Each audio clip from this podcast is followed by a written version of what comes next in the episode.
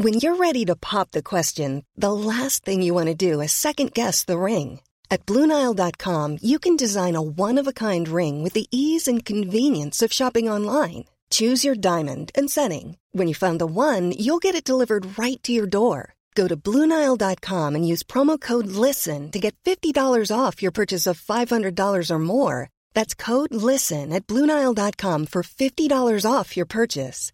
Bluenile.com code LISTEN. Mom deserves the best, and there's no better place to shop for Mother's Day than Whole Foods Market. They're your destination for unbeatable savings, from premium gifts to show-stopping flowers and irresistible desserts. Start by saving 33% with Prime on all body care and candles. Then get a 15-stem bunch of tulips for just $9.99 each with Prime. Round out Mom's menu with festive rosé, irresistible berry chantilly cake, and more special treats. Come celebrate Mother's Day at Whole Foods Market. Burrow's furniture is built for the way you live.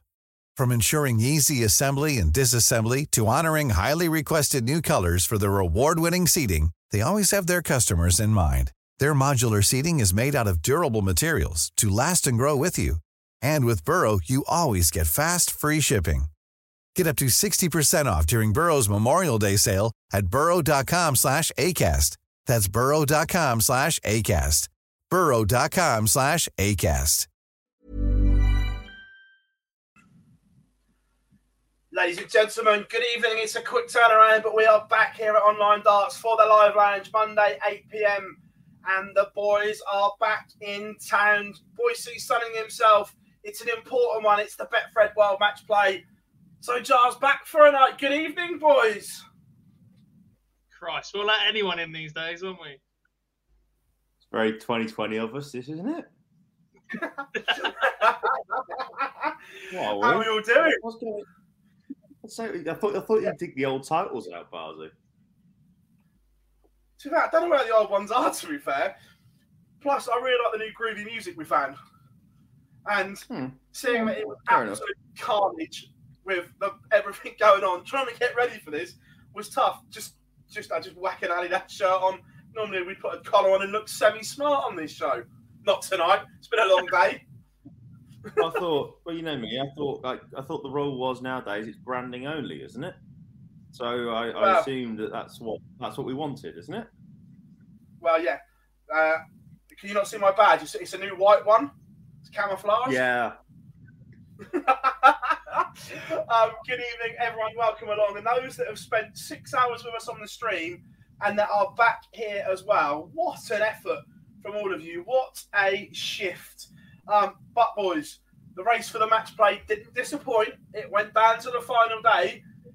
And what an absolute brutal draw. But first, I have hammered the PDC on many occasions for this.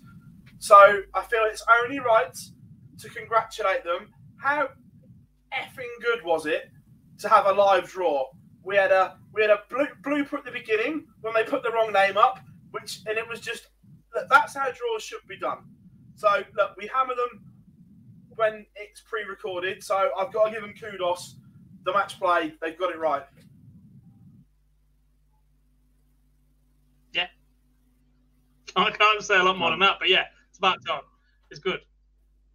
And look, Can I just say very, very we, quickly? we the have chat never room- in the past accused the PDC of any wrongdoing, and we never probably will do. But when you get those fairy tale storylines that sometimes the PDC draws can produce, you get them in any sport, you get them in any draw. But when you get them and you haven't seen that draw conducted live, you sometimes have to question, especially in an organisation that we've debated commercial versus sporting integrity in the past, is it legitimate? And doing it live just removes any of that doubt. Yeah. Can I just say very, very quickly in, in the chat room, what's this housewives' choice thing? The housewives' choice. I want that as my title card now. Um, yeah, no, I, I, I totally agree, Barzy. It's, it's, it's a very important thing, especially when the World Championship draw is always done live. When your second biggest event of your year, uh, the, the draw for that should be done live. There's no doubt about that. And the PDC did a fantastic job with it. Yeah, okay, there was a blooper with the wrong name, but who cares? And Oh, also the misspelling like of Johnny. Who cares? Uh, yeah, the misspelling of Johnny made me chuckle. But but again, I'd rather that than what we do get at times. So look, I am all up for that. To be fair, since you've gone as well, Gob's now the Tungsten Toff as well. He's, he's been rebranded as Tungsten Toff. You can be the housewife's choice, you know. What are you? Is it past nine Who o'clock? yet? cares? Everyone fancies his washing machine. The washing machine's still there, which is a big thing. I, I did I did wonder whether that would actually be if that that be alive still. Maybe for not much longer. Maybe from around the 9th of August, things may change. Moving house. I'm not No. moving, but there may be some new premises available to use. Ah, all I'm yeah. Saying. of us live anywhere near those. And I'm yes, not I have, I, have relocating. I like it. I have heard about this. Yeah, but to, to be fair, Gob, you'll, you'll be driving soon, so it's fine.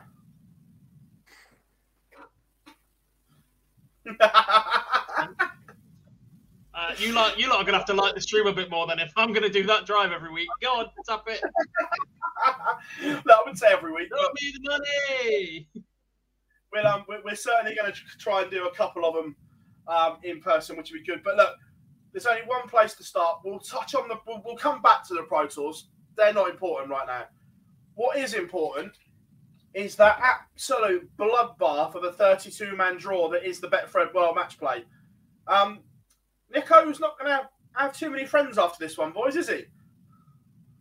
No, and then he sat on social media going, "I've never seen anything like that second quarter in my life," with some angry emojis. Nico, it was your fault, mate.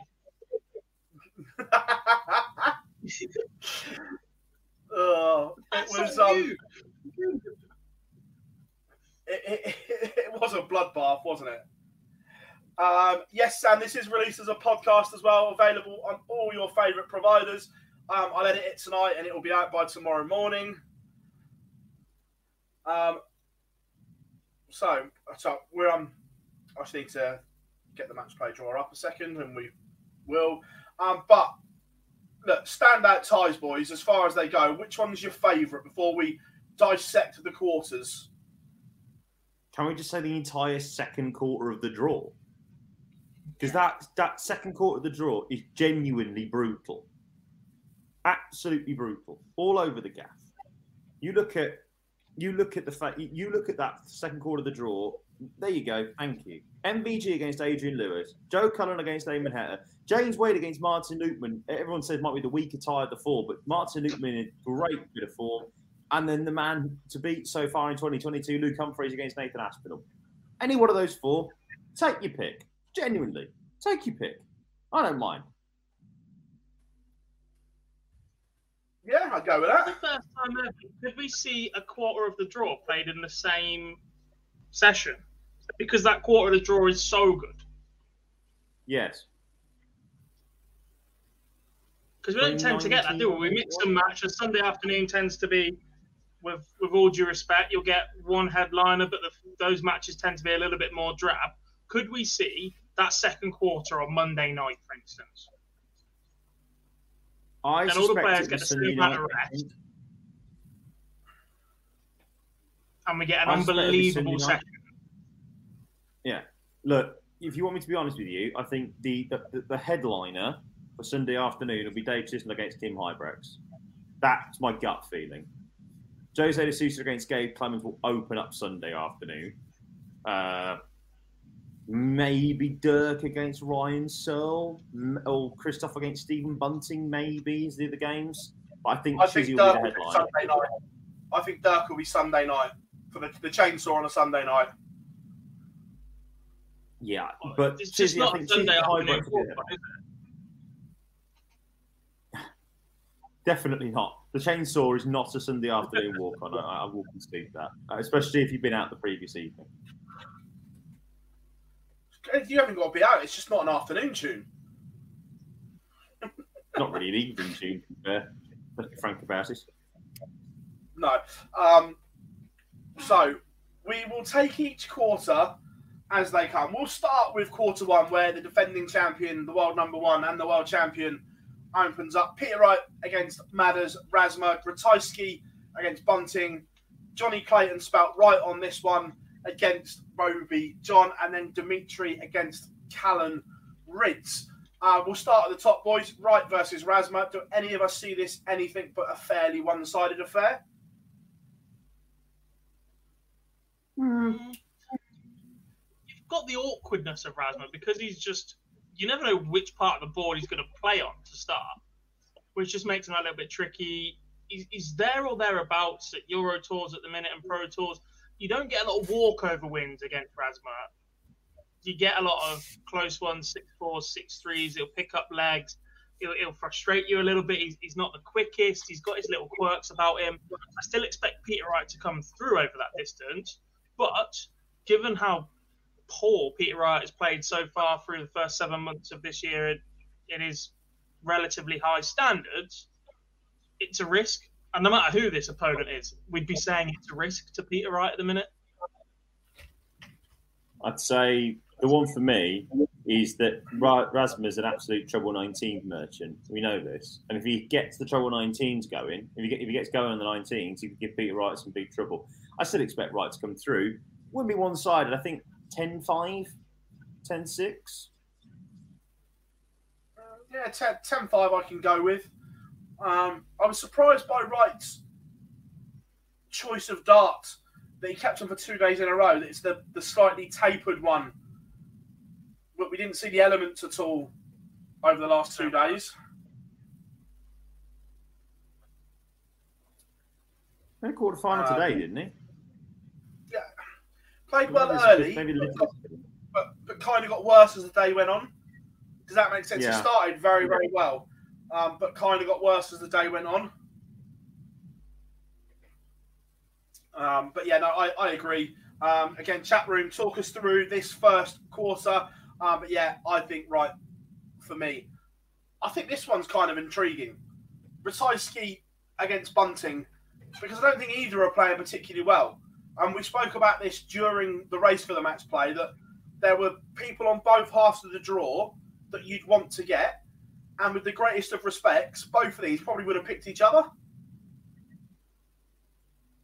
Yeah, I, I, um, I suspect so. I'll be putting a little bit more respect on Bunting's name at the minute.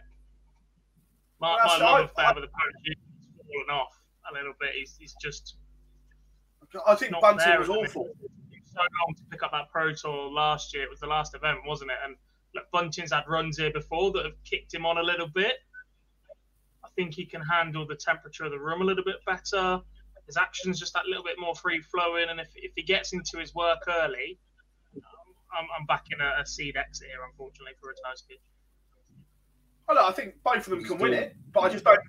Bunting's played well recently. He's had a couple of Euro Tour semi-finals, isn't he? Um, God, is Ratajski still a different animal on, on TV, or is he? Have you realised he's not anymore? He's just not played on TV this year, so I can't judge it. Hey, if he comes out and bashes him, then yeah yeah, where are you? This could go either way. Uh, I'd still just about pick the seed. Um, will be tight, but I'd just about pick the oh, do you know what? This is one that has, this is a candidate for an extra legger, I think. Hopefully not on night one, but this is a candidate for an extra legger. I'm, I'm going to go with Ratajski just.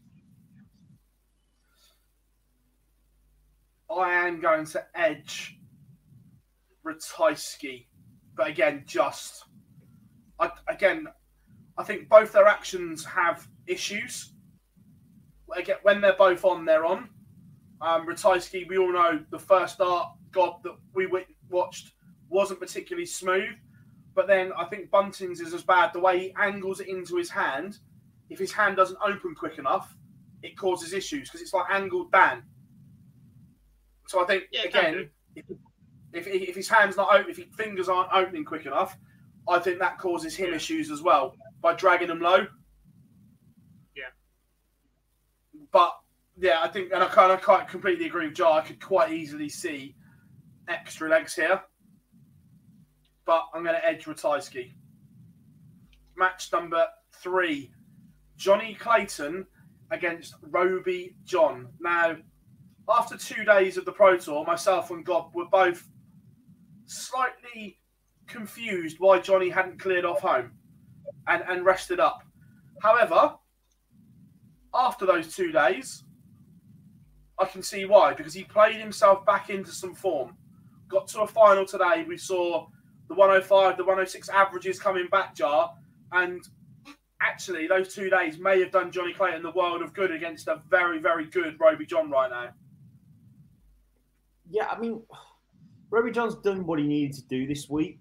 Uh, he, he had the run that he needed to on the Saturday when you and I were on Barzy. Uh, look, Clayton's fallen off the, the, the pedestal from 2021, but when you've won yourself or you're tied with Peter Wright for the most titles won in, tw- in a particular year, singles at wise at least, it's very difficult to keep that level up. Um, do you know? Yeah, the, I think Clayton wins this one still. I think it's a comfortable enough win, 10-6. It's not going to be a a classic. It's not going to be on. It's the old saying we used to say, boys. It's not going to be shown on Sky Sports Gold.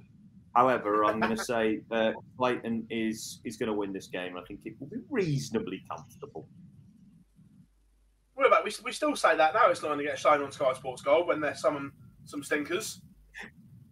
that's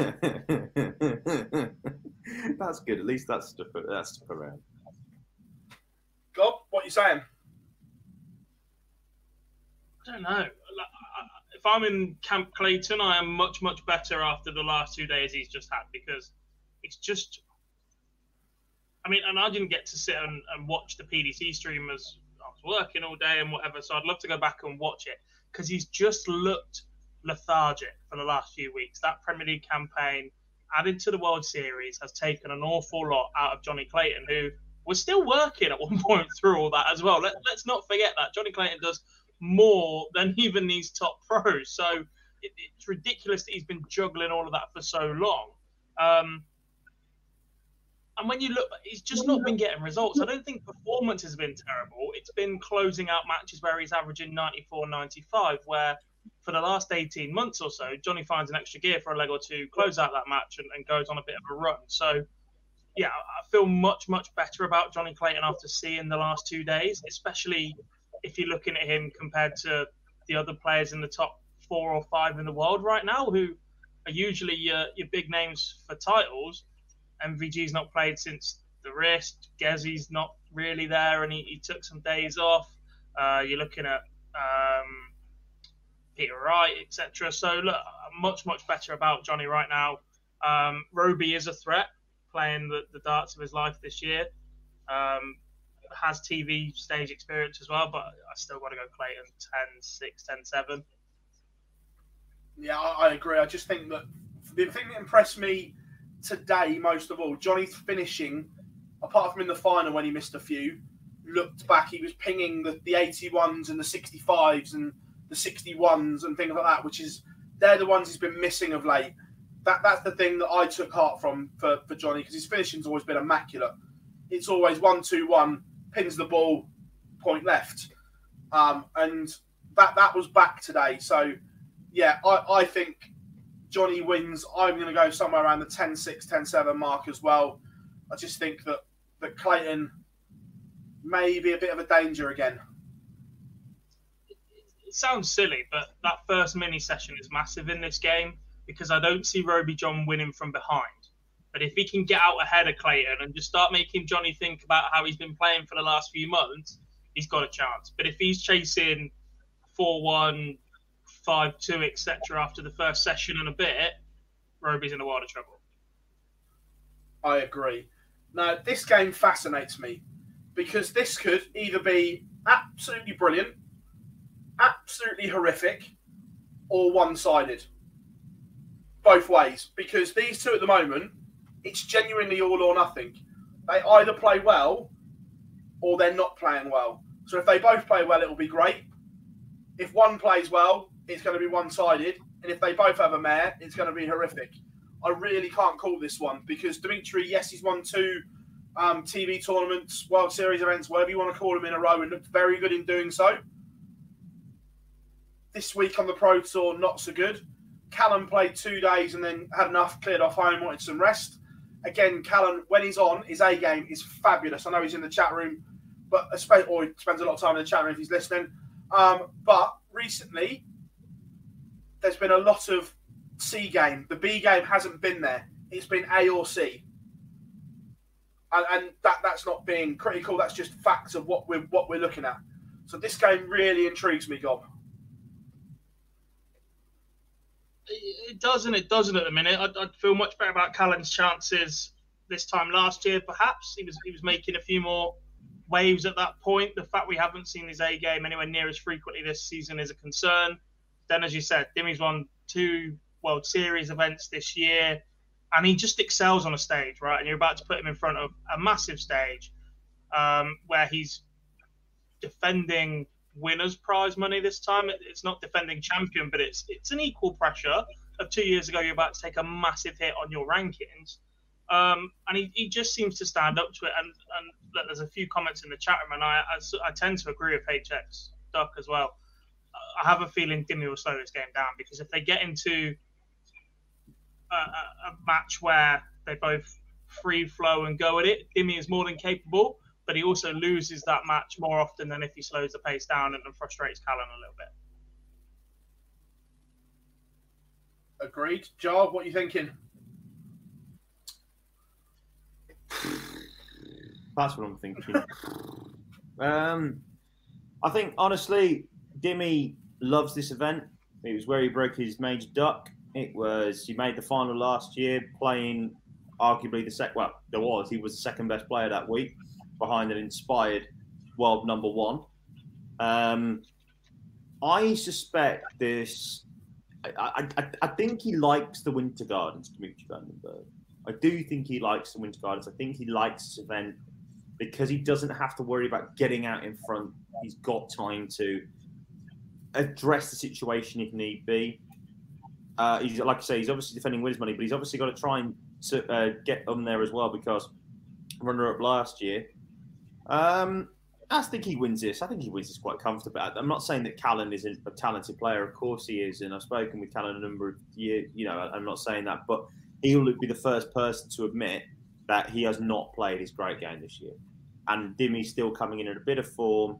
You know, no matter what we say, two TV tournaments is better than winning none. So I think it will be 10 7, maybe 10 6, but I think Dimmy gets through, and we don't have a seed again in the. Uh, first quarter of the draw. Yeah, um, I agree. I, I, think Dimitri gets his man just, but I think it will be a chore. I'm going to go 10 8 to Dimitri Van den Bergh. Um, uh, what's that? Go back to the grind, boys. I think Johnny stayed on today. grind. Oh, yeah. Uh, no, yeah, uh, incorrect, mate. I spoke to John. He's actually on a three month sabbatical at the moment. No, no, no, no, no. Anthony's saying no. Anthony's saying he's got to go back to the grind. He's not saying he's uh, going back to the grind. You think? Yeah. Uh, I'm going. Um, mate, to be fair though, he hasn't. I don't know if it, well, I'm, well, I'm going to say it now. I don't know if it's common knowledge or not, but he hasn't worked all year. He's been on a sabbatical since no. the World Championship. Marty, Barzy, Anthony is saying that Anthony is going to go back to the grind. He just oh, sorry, got to go back to Johnny. Sorry, no. mate. I feel like Johnny going back to work. He's been on a sabbatical since since the world. It's been a long day. It has been a long day staring at screens. Um, right. We go to the bloodbath, the carnage, whatever you want to call it, of quarter number two, where we will see Michael Van Gerwen against Adrian Lewis. Joe Cullen against Damon Heta. James Wade against Martin Lukeman. And Luke Humphries against Nathan Aspinall. Wowzers. This is ludicrous. This is actually ludicrous.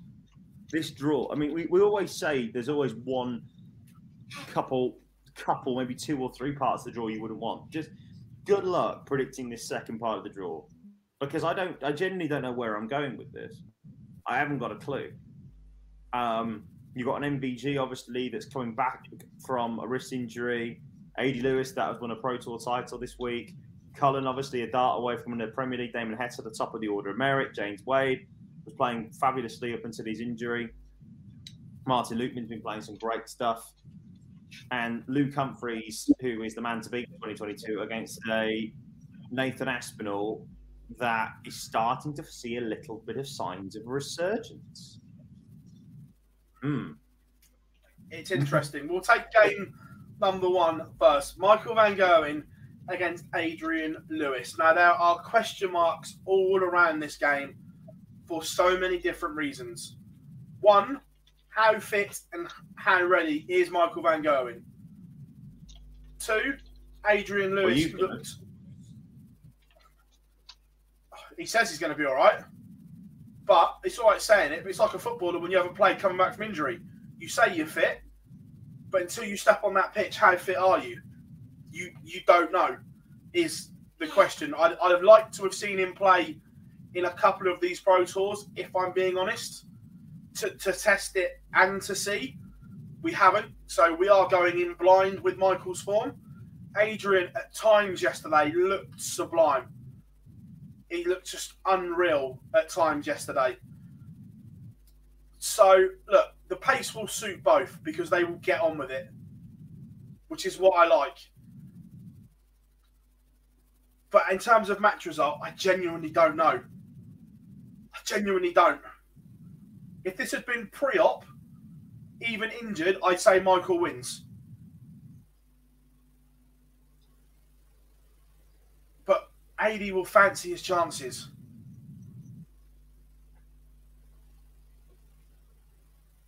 the one performance we have seen post op was decent. But the concern is that there's been opportunities to play since, and he hasn't. Euro Tour and four Pro Tours, even if it's just one or two days on a Pro Tour, just just put yourself through that process again, and that's concern for me. And again, it's a bit of a stinker of a draw from Adrian Lewis because every time he has made a TV event in the last two, three years, while he's been trying to get back to the level that Adrian Lewis was capable of when he was one of the best players in the world and two-time back-to-back world champion, he seems to just get kicked in the teeth every time he's he's knocking on the door to to have a go at it. And this is just another example of that draw. And there will be a lot of attention around this one as well. He's not allowed to just go about his business quietly as Adrian Lewis, which is almost what he needs. I think we've got the same with Barney when he's when he's made his comeback. We've got a Barney alarm for Christ's sake when we sit and stream live. Like, just just let the man go and learn. Let the man build his way back up again until you're in that top eight, top sixteen, constant state of media worthiness, if, if you like, at that point. But the history that those players have got means you're always going to have one eye on them. And it's a stinker of a draw for both players, obviously, as, as all of this section is. Um, Lewis does have a chance, concerned with the heat, concerned with stamina. Um, not sure how often he's, he's played over this distance in a while. It, it's been sixes um, and, and eight yesterday to win a title. Um, but he has a very, very good chance to, to cause an upset. What are you thinking, Jar? What's the record again? Nick? What's the when was the last time AD beaten? Is it ten games in a row, eleven games in a row that he's won? It's it's something like that, yeah. Records are there to be broken. And MVG's record recently in Blackpool has not been good. Appreciate him at the semi-finals last year, but the last couple of times in that on a match play, he hasn't hasn't wowed really since 2016. Sod it, go for it. I'll back the upset. I'll back the upset. I don't know if you call it an upset at the moment because of form, but in reality, I'll back the upset. I'll go. I'll go. I'll go extra legs though. I'll go extra legs. Eddie wins this extra legs. The, the, the, the other concern I've got for Michael is even if he comes through this one, playing over a long format, it's how the wrist reacts the next day or the day after as well. The problem, the problem is, is obviously is the fact that. Sorry, mate. Just a quick one. The fact that Gob mentioned earlier that obviously he played that fight that, that game against Noppy and was all right. That was a best of 11, not best of 19, and then potentially 25. That, that, that's what I mean. He, like you, you know, when you've been out a while and go and do some exercise or whatever, the next day your muscles ache like, and those muscles haven't been working recently. Coupled with surgery, even if he comes through this, the next day that wrist could be in absolute agony just through muscle memory and, and overuse. So look, there are many question marks. I think Michael just squeaks it. Just. I'm gonna go 10-8. But I can like you, I can easily make a case for Adrian to win this. Sure, it's like you've strange, never been Bob. away, isn't it? It's It's like you've Oh, never strange, been isn't it? away, innit? It's like Yeah, coming a taxis. away. Yeah, death taxes. Mike, uh, Michael Van Gerwen gets picked to win things by Phil Bars. Nothing's changed. The more things change, the more they stay the same. Joe Cullen, Damon Heta. It's This for me, game. It is, and the seed's in trouble here for me. Jar, I think uh, for me, Heta is the favourite going into this. I don't know if he is because Cullen. Cullen, let- let's not forget that Cullen was a dart away, was a double 16 away from winning the Premier League on debut and doing a Glen Durrant. Let's not forget this. The, the, the, the discussion about whether he should have been in there in the first place can be had, but this is not the right forum and right time to do so. I, I still think that there's something there at the minute from the Rocks, though. I still think that there's enough in there to beat Heta. I'm not saying that Heta's not on form, of course he is. There's a reason why he's right at the top of the world match play race and the only player to have won 100 grand in order to qualify for it. However, I'd still back Cullen to come through and get the job done. And he's got to do, a, he's got to have a big match play this year. I mean, he's defending 15k, so he's defending second round money. And let's not forget, he has won a couple of Pro Tours as well this year. I'm still, I- I'm, I'm still backing Cullen, but again, I'm going to go close. I'll say it's a 10-8 or an 11-9.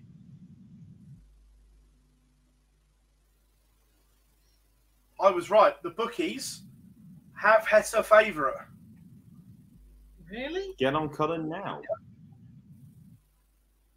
Joe Cullen evens, Damon Heta four to five. Is that what our title sponsors bet, Fred? It is. Hmm. Are you playing the game, not Jar? sure. Because last time you were on it, you didn't, you idiot. Don't know what you're talking about, Gob. I always uh, value our sponsors, in particular sponsors Betfred.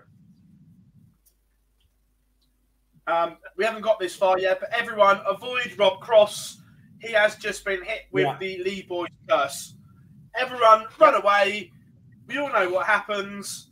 Even if he's half the world away, he still cursed him. Yeah. Has Boy, has Boyd predicted something? Definitely. Will it go wrong? Maybe. Um, I just, I, I worry that, that, that Joe showed me absolutely nothing in these four Pro Tours. Nothing. I can't remember him averaging over 93. He may have done, but I can't remember. It doesn't stand out.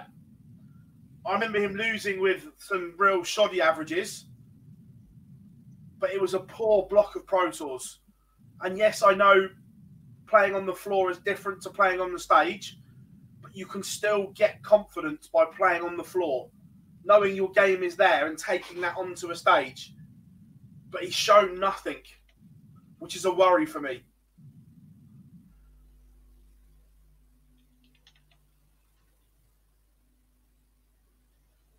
Mm.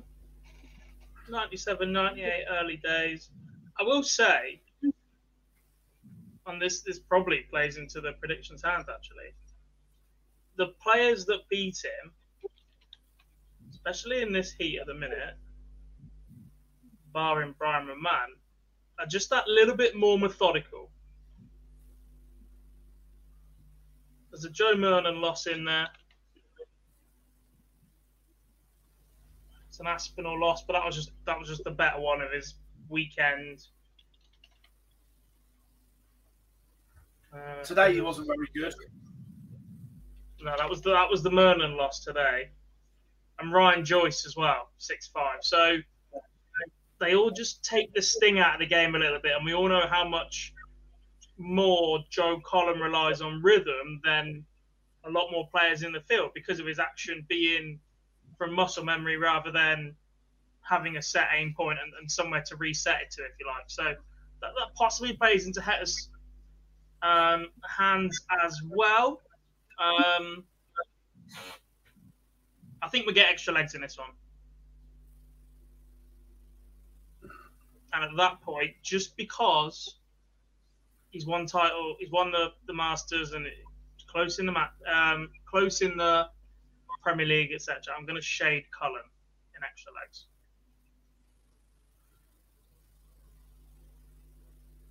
I am. I think Heta gets his man here. I'm going to go Heta. Are we having extra legs round one? They didn't in a couple of years ago, did they? There was no extra legs round one, but there was extra legs for. Yeah, because last year, last year, remember the first two nights were still under stupid restrictions, and then at the twang of midnight on the Sunday, we went we went back to normal because that that time yeah. difference made all the all the difference. So I I think extra legs.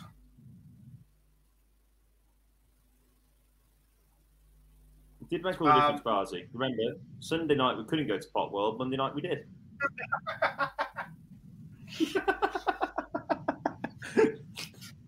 nothing, to see here. Nothing to see Sorry, here. Dave. Do we not retest? do we not retest? Um, oh. Yeah. So, yeah, I think Heta just edges this one. This one intrigues me as well. It's your boy Gob. It's James yeah. Wade against Martin Lukeman. Now, if this was on the floor, right now, I think Martin Lukeman's favourite on the floor. But Martin Lukeman's debut at the Winter Gardens is different. Look, right now, if you're asking me who's playing the better darts out of the two, I think Martin Lukeman is playing better than James Wade since James got ill. Before that, James was playing amazing. But since since he got ill and taken to hospital in Germany, he's not hit the same heights.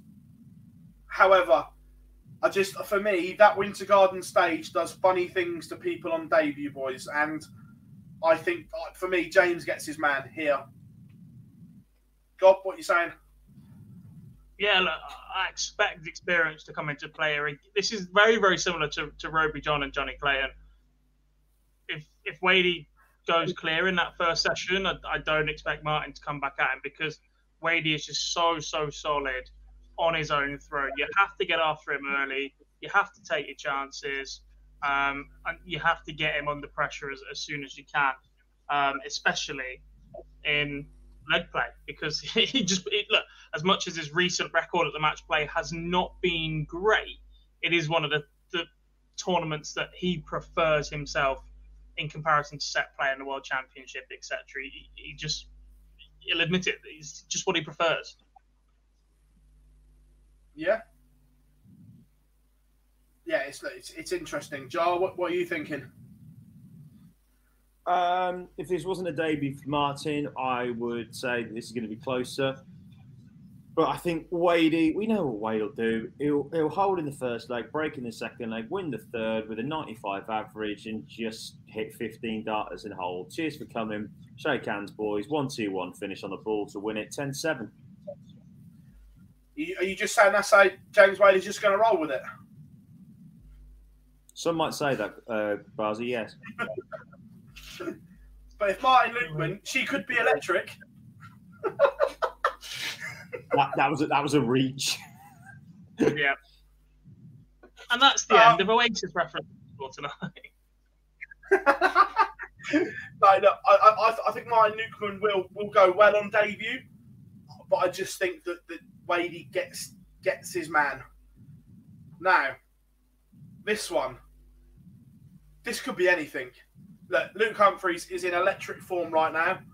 However, the Asp over the last four days has shown he's back to somewhere near his best, somewhere near the Aspinall that can cause damage. Jar, what what are you thinking? His record of the match play though is garbage. I appreciate he made a quarter final last year, but the previous two seasons, previous two years, he didn't win it. He, and Luke's in five. I mean, look, okay, the Euro Tour. Everyone says it is a floor title, but you're playing up on a big stage now. Playing on the biggest stage, yeah. you're playing in the PDC, you're playing on PDC TV, you're playing on DAZN. It, it, as long as he continues to play like he has been playing, Luke should win this game. It'll be close, but the only thing that might tip the balance in Aspinall's favour is the crowd. Stockport lad, only an hour up the road from Blackpool. There's a lot. There's a, always a lot of Nathan Aspinall fans in the crowd. I think. I think Luke wins this. I'm going to go 10-8, but it, this has got the potential to go extra legs. But if Luke gets through this, might not be the only game he wins. Let's just put it that way. What you're saying, Gob? I just, I just think they're both going to go at it. The two mm. relatively young in their dying career, but with moderate levels of success in front of TV cameras, etc. At the minute, both love 180. Both love a big finish and to let their opponent know about a big finish. And I think they'll just bounce off each other. I, I generally think that even if these boys average 90, 92, and it's an absolute scrap. They'll miss batches in at similar times, and, and it will be nip and tuck. No matter what level this game is played at, if they're both near each other, it, it's game of the first round comfortably. Because you you just got two oh. styles, two personalities that are just going to feed off each other and bounce off each other so much. This is this if, if you're a boxer, this in styles make a boxing fight. This is a boxing promoter's dream and darts. Yeah, they're both going to give it some when they hit big finishes or 180s. They'll both get the crowd involved. Um, look, I, I can't wait. And this this has Saturday night written all over it. This is a Saturday night at the Winter Gardens fight. I'm not sure it is. Contest. I'm not sure it is. This this might open the match play. I'm not sure, but it might be one they save for Monday night. I think. Possibly. Uh, because obviously you've got Shaky playing on night one. That's how it works. But maybe it might be the opener. I don't know. I can't see Humphries Aspinall and Wright Rasmussen being on the same night. So I'm, I'm going to say it's a Monday. Monday night. Yeah, either way, this this is a headliner. This headline's one of the nights for me. Um, but who do I think wins it? I think Luke edges it just, but by the smallest of margins. I think it will be something fabulous that he takes out on the way. Um, one break of throw, and it, it, it will be close. But look, it's just an absolute belter of a game, and I, I cannot wait. Section number two. If I remember rightly, this time last year, the number two seed, then world number one, didn't fly back into the country until Friday night, did he? Or Friday, because we were all like, this is a bit risky getting to Blackpool in time. Was he in Mallorca? Judging by his Instagram story, he is somewhere Spanish right now as well if it works for him, then let him do it. I, I agree. How, however, if you've got a private jet, with the state of European airports coming into the UK and vice versa, or, it, or at least fly on a Thursday this time, because I wouldn't be trusting flying in on a Friday this time around. I've got no issue with them going away and recharging, but just don't leave it that late, please. Um, we're seeing flights and that cancelled away. Could you imagine the headline? Gezi defaults because of a cancelled flight. That game's run on Sunday night anyway. Be ready. Um, but uh, but his Instagram story, when did he pull out? Friday was interesting. It said, "Feel good. The arm feels back to normal didn't go my way today, but I'm ready. We haven't heard him like that for a while.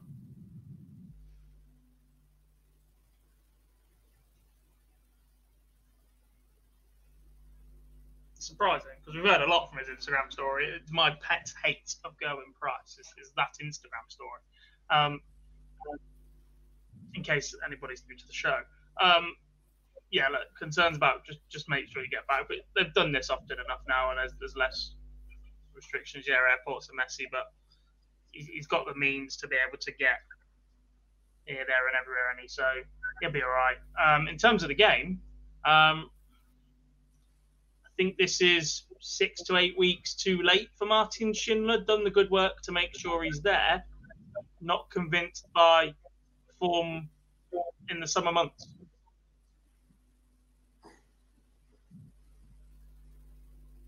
And with that, Yeah, I- Gezi wins. Uh, so you're so happy whenever Gerwyn Price wins as well, Bob? And what? You're happy whenever Gerwyn Price wins still. That's still a thing. Yeah. Ecstatic. It means I get to talk about his Instagram story the next day. Um, to be fair, I like his Instagram story. Take it off. I'm a, I'm, I'm, I'm a fan. Um, it'll be interesting to see whether the the glasses stay because he played was it Thursday in glasses. We don't know about Friday. The fact that there was no No, picture Friday, Saturday, maybe- isn't it? was it Friday Saturday? I know. Yeah, sorry. Yeah, Friday Yeah. he played in glasses. Saturday we don't know. Um, that, that that's interesting. Um, but yeah, I, I agree. I think Gezi has too much for Martin Schindler over this distance at at the Winter Gardens. I think 10-5, somewhere around there. What are you thinking, Joe? Yeah, I, I can't disagree. I can't disagree. 10-4, 10-5 won't be. It will be comfortable. The wall will Yeah. be knocked down by the Iceman. Simple as. Oh, completely. Um, this next one's intriguing. Dave Chisnall against Kim Huybrechts. Now, if this was against anyone else, I'd say maybe the C, Dave Chizzy may be in a bit of bother. However, Kim Huybrechts's record at the Winter Gardens is nothing short of horrific. Uh, I think he's won once in is it ten attempts, Gob, something like that. Yeah, Um, it is, maybe, maybe 11 attempts. Him, yeah, Robert Thornton, and Yeah. Was that the our game- draw conductor, actually, Paul Nicholson, all have absolutely terrible records at the Winter Gardens. correct. Was that the one with Kim Huybrechts? Wait, the game that he won was that the one that started in the afternoon session and continued until the until midway through the evening session? I can't. It was terrible. It wasn't great. Yeah. It wasn't it wasn't great, but yeah, that, that's his one victory at the Winter Gardens. Um, let's be However- fair. If, if you're David, I've been big on Kim recently, and I think there's there's a spark to come from him. However, Chizzy's just been solid. I looked at him I for the agree. title today. The semis. um, 2018 Chizzy's was, and I will tell you who he beat. In the first round, he beat John Henderson Oh. Yeah. 13 12. So it was after the ridiculous game then that was just took about 17 hours. yeah, look. Um, so, look, it's interesting that Chizzy's made a bit of an equipment swap as well that we noticed at this Pro Tour Gob that he's using the the molded flight and stem like a lot are these days. Not something we see Chizzy do particularly, which I thought was interesting. Surprised with Chizzy because as as someone who can drag their darts a little bit low like he can, I tend to do the same. That that setup doesn't benefit that.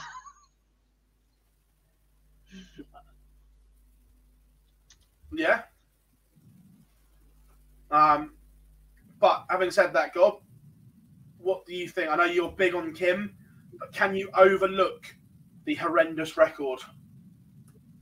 I think so because he's not been there for four years and his form is okay. There- there- There's been that gradual sign of improvement since he dropped a fair bit over the last couple of years. It's just started to creep back since last year, and now the payoff is coming back again when he's making TV events. And it's all about just producing that that 2013, 2014 form with Kim, if we can see him get a little bit fired up.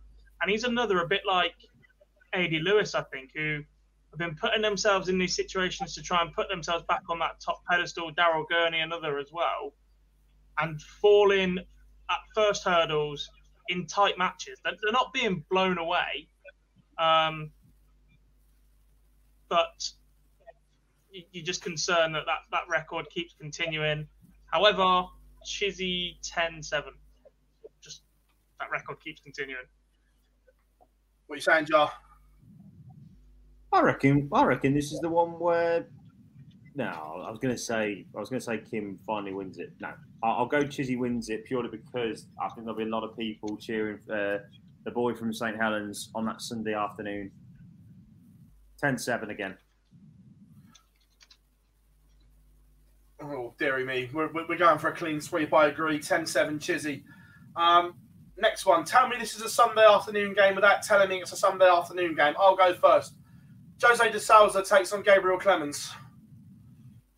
Oh, tell me that's also the opening game on Sunday afternoon without telling me it's the opening game on Sunday afternoon. Um, There's absolutely no way that this is not first up Sunday afternoon.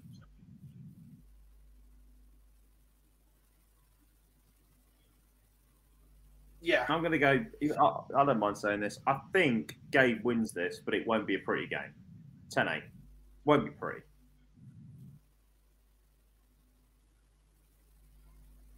I won't be. I agree. It won't be pretty. There'll be a miscount. Um, and I think Clemens gets his man. I, I I've just seen nothing from Jose that says to me that old form is there. It, it's almost as if he came from nowhere to play well, and it's just gone again as quickly as it came.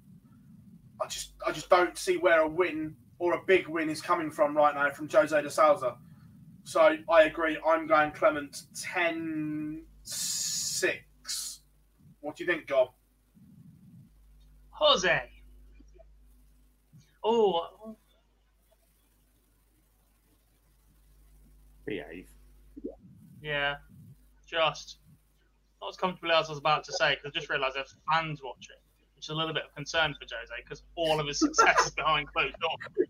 Um, more and more you, you look at events since it's not been great. Um, but I still think he's he's just got enough. Just something about Clemens that meant he hasn't pushed on to that top 16 that he gave himself the platform to do over the last couple of years. And I'm not sure he he goes and beats Jose at this stage. I think six to five is a very big price on Clemens. Extremely. Extremely generous. Um, Rob Cross, Chris Dobey. This should be a good game. However, I think I agree with Boise that Rob's one of the players that you don't really want to be playing right now. And he's in quite a nice little quarter. Look, Dobes for me is still a little bit short of where I think he could be right now. And and Bobby's playing some good stuff. Very solid. Even when he's losing, he's averaging high 90s. We, we're not seeing those disasters coming gob anymore like we used to. The action looks sorted. The release point looks on point at the moment. Yeah, I mean, I haven't seen as much of him on TV as I'd like. Obviously, he wasn't in the, the Premier League, one of the more contentious decisions. Um, I love Dobey's scoring power, but again, he, needed to capitalise a little bit more on that last year, I think, when he was just consistently producing ton plus average after ton plus average and finding ways to, to drag his opponent up to that level as well. I don't quite see that happening here, but I just think Rob Cross is quietly going about his business this year. And as you said, he's in a nice part of the draw. We've seen him make a match play final. See him win it, didn't we? With his B game. His B game, for Yes. Christ's sake.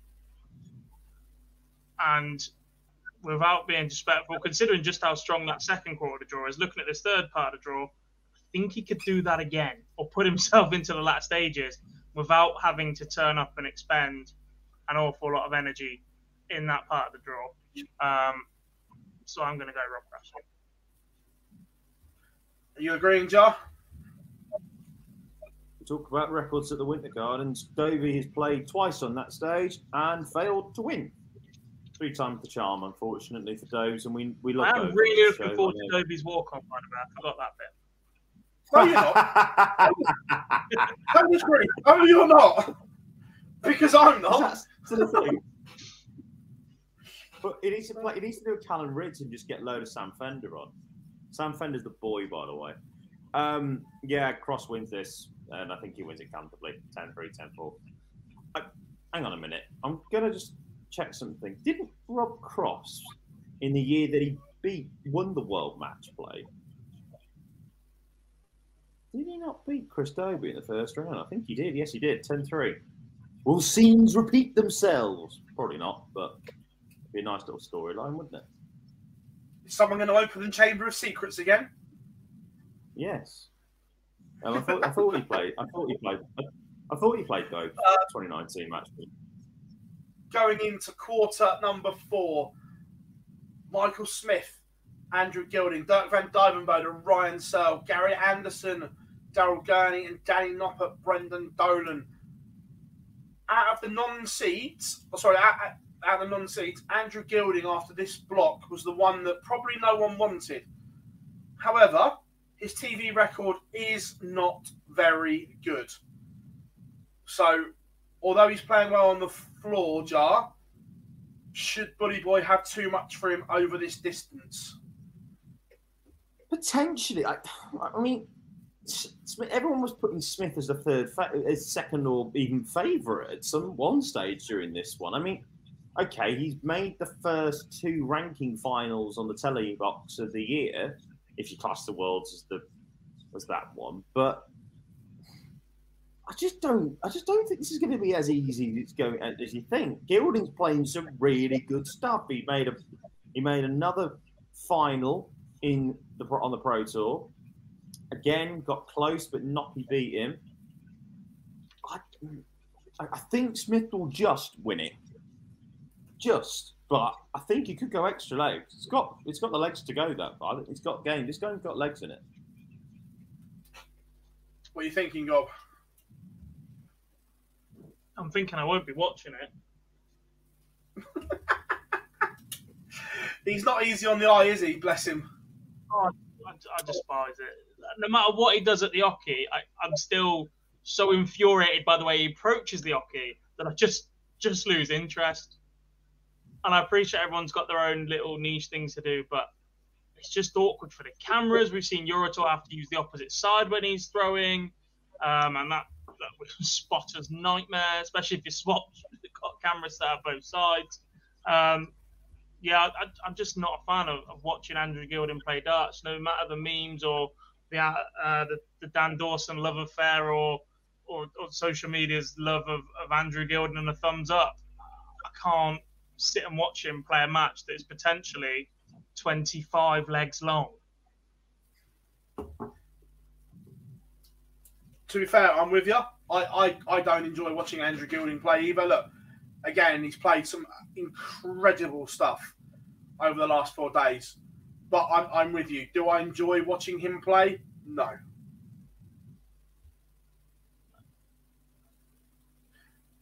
But Um, are you? I think Smith falls into the, the Callan Rydz category here as well. The pace will just not suit him. And look, there's, been that extra level of maturity to Michael Smith. We've seen him go deep on TV. Winning that final weekend in the Premier League would have been a massive relief to him as well. Um, like I said, once you're up on that TV, st- on that stage in front of cameras, despite Michael Smith's record in finals, etc., there's still a level of experience that Michael Smith has over Andrew Gilding, and I expect him to see that. So 10 7, 10, yeah, 10 7. Can I just say very, very quickly, if it is going to be on a Sunday night, this Smith against um, Gilding game, Teresa makes a very good point.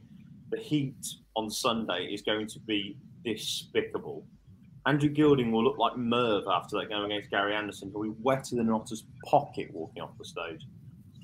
Oh, he could melt. He could literally melt on that stage. There could just be a pile of that horrible dart shirt that he hasn't changed in 30 years. Um, but I agree. I think Smith gets over the line 10 7. Dirk Van Duijvenbode, Ryan Searle. I'm looking forward to this one. I really am. Um, Dirk, hopefully, he's partied out now. He went home to party, as he said in the interview, and then tried to backtrack. Um, yeah, he's got things on, Bazzy. But yeah, but, but but too late by then, Dirk. You've already told us you're going to party. Um, look, I think Ryan Searle is inconsistent at the moment. When he's good, he's very good, but not consistent enough for my liking at the moment. Um, Jar, what, what, are you are you are you a chainsaw man or are you a heavy metal fan? You know me, mate. I'm always been a fan of the chainsaw for a number of years, but hmm, I'm not sure. I think heavy metal might just do him here. And I'm not saying that. Dirk obviously has won a title and he's been playing well, but I think Ryan Searle does it, man. And I think Ryan Searle wins this 10 7.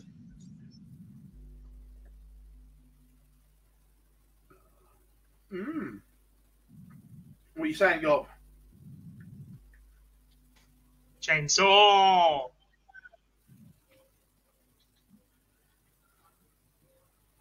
I think I think Dirk gets his man just, but again, this, this has a potential for extra legs as well.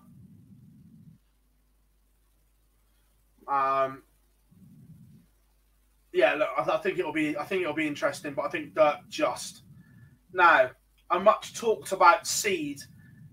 Everyone was talking about this man, Gary Anderson against Daryl Gurney.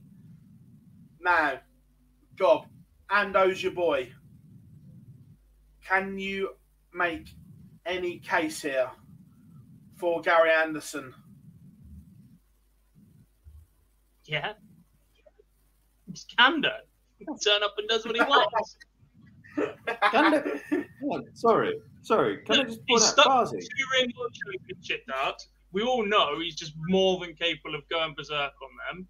His scoring will be okay. Look, he's not going to go up and be down the middle straight consistently. But I'm not even sure he was that when he was at the very, very top of his game. He used to bang in the 180s, but they were littered with some very, very rogue darts, even at the very, very top of Gary Anderson's game. If you go back and, and watch it, it wasn't ton, ton 40, ton 40, just, just batter you with raw, consistent scoring power. It was, well, I'll fire in a 180 to make up for the fact I've just scored 52 by hitting the big 12. Do you know what I mean? That, that sort of stuff. Not quite as extreme as that, but that's just the example. And this is all on Gando's finishing. All on Gando's finishing. Gurney will need to be aggressive and, and fire himself up for it. And we all know Gary plays better when that happens as well. So uh, I'm expecting a few fireworks at this point as well. If they both go in placid, then they don't deliver. And it's whoever fires himself up, gets themselves going, and, and ultimately is better. Sounds stupid in a darts game. It's a bit Michael Owen, whoever scores the most goals wins but double percentage will be massive in this one. Absolutely massive. Um, and I think I'm just going to go Gando because he's defending big money from here as well. I remember correctly. Oh, huge money. Huge. Yeah. Massive money. Um, where are you, Jar? Are you, are you on the all aboard the Flying Scotsman or hurtling aboard Super Chin?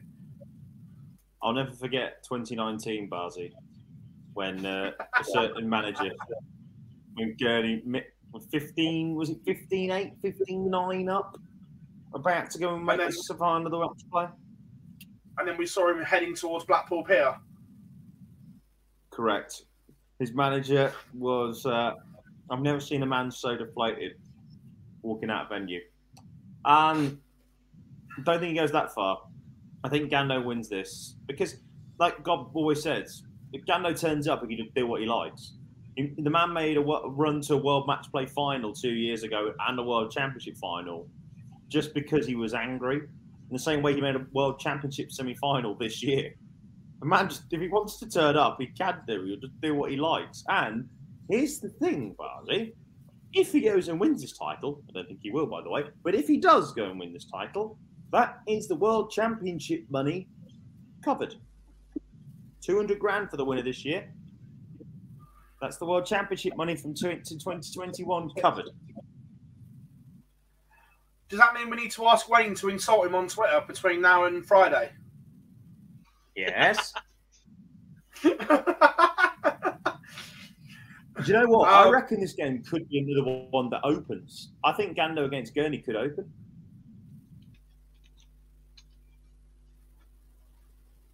Nope. You think the next one? No. Uh, see a Ratajski Bunting opening match. Hmm. Chizzy Huybrechts. Uh, Nah, Or Huybrechts is. Sunday afternoon headliner. Got that Um, all over it.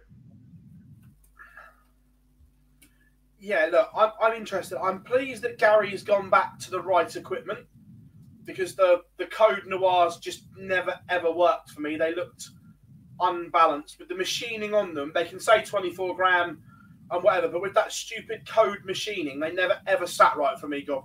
They always looked Yeah, You know for well he can rock up with his Dream Boy Phase 2s or his his Jonny Clayton looking ones at the match play because they're what he picked up as he left the door. So let's not get too hung up on the equipment. I do like the two Okay. ring ring the two ring world championship straight barrel straight up darts and hopefully that's what he comes back with and that is the right equipment for Gary and always will be. But let's not get too carried away that that's what he's now using for the rest of his career. okay, if he uses that equipment, I'll be happy. And if he uses that equipment, I think he wins. I think it will be close. Because I think Daryl's actually played really well recently. But I just think that we may see a moment of magic from Gando to win it 10 8. We may see a 1 5 6 or something stupid on along those lines. Um, I'm going to go Anderson just, but I can make a big case for Daryl Gurney as well. Last first round tie, Danny Noppert against Brendan Dolan. Now, the pace these two play at, this has Sunday afternoon written all over it. This joins the Sunday afternoon club game for me, not because they're bad players, but styles make darts games, and these two paired together aren't stylistically good. I could see opening. I could see opening Saturday night to get it out of the way. Do you, do you get what I mean? It's one of those games that you go, eh, okay. Yeah, possibly. forget, UK Open champion. Put some respect on the man's name.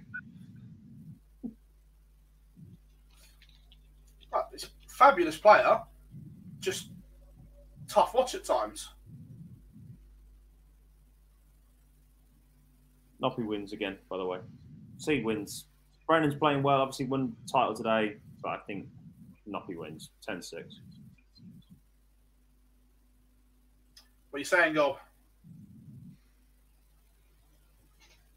Yeah, I got Noppy as well. Pretty steady. 10 6, 10 5. Yeah, um, yeah, I, th- I think Noppy will have too much um, as well.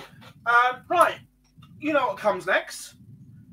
I would like your 2022 World Match Play semi finalists and chat room come and get involved.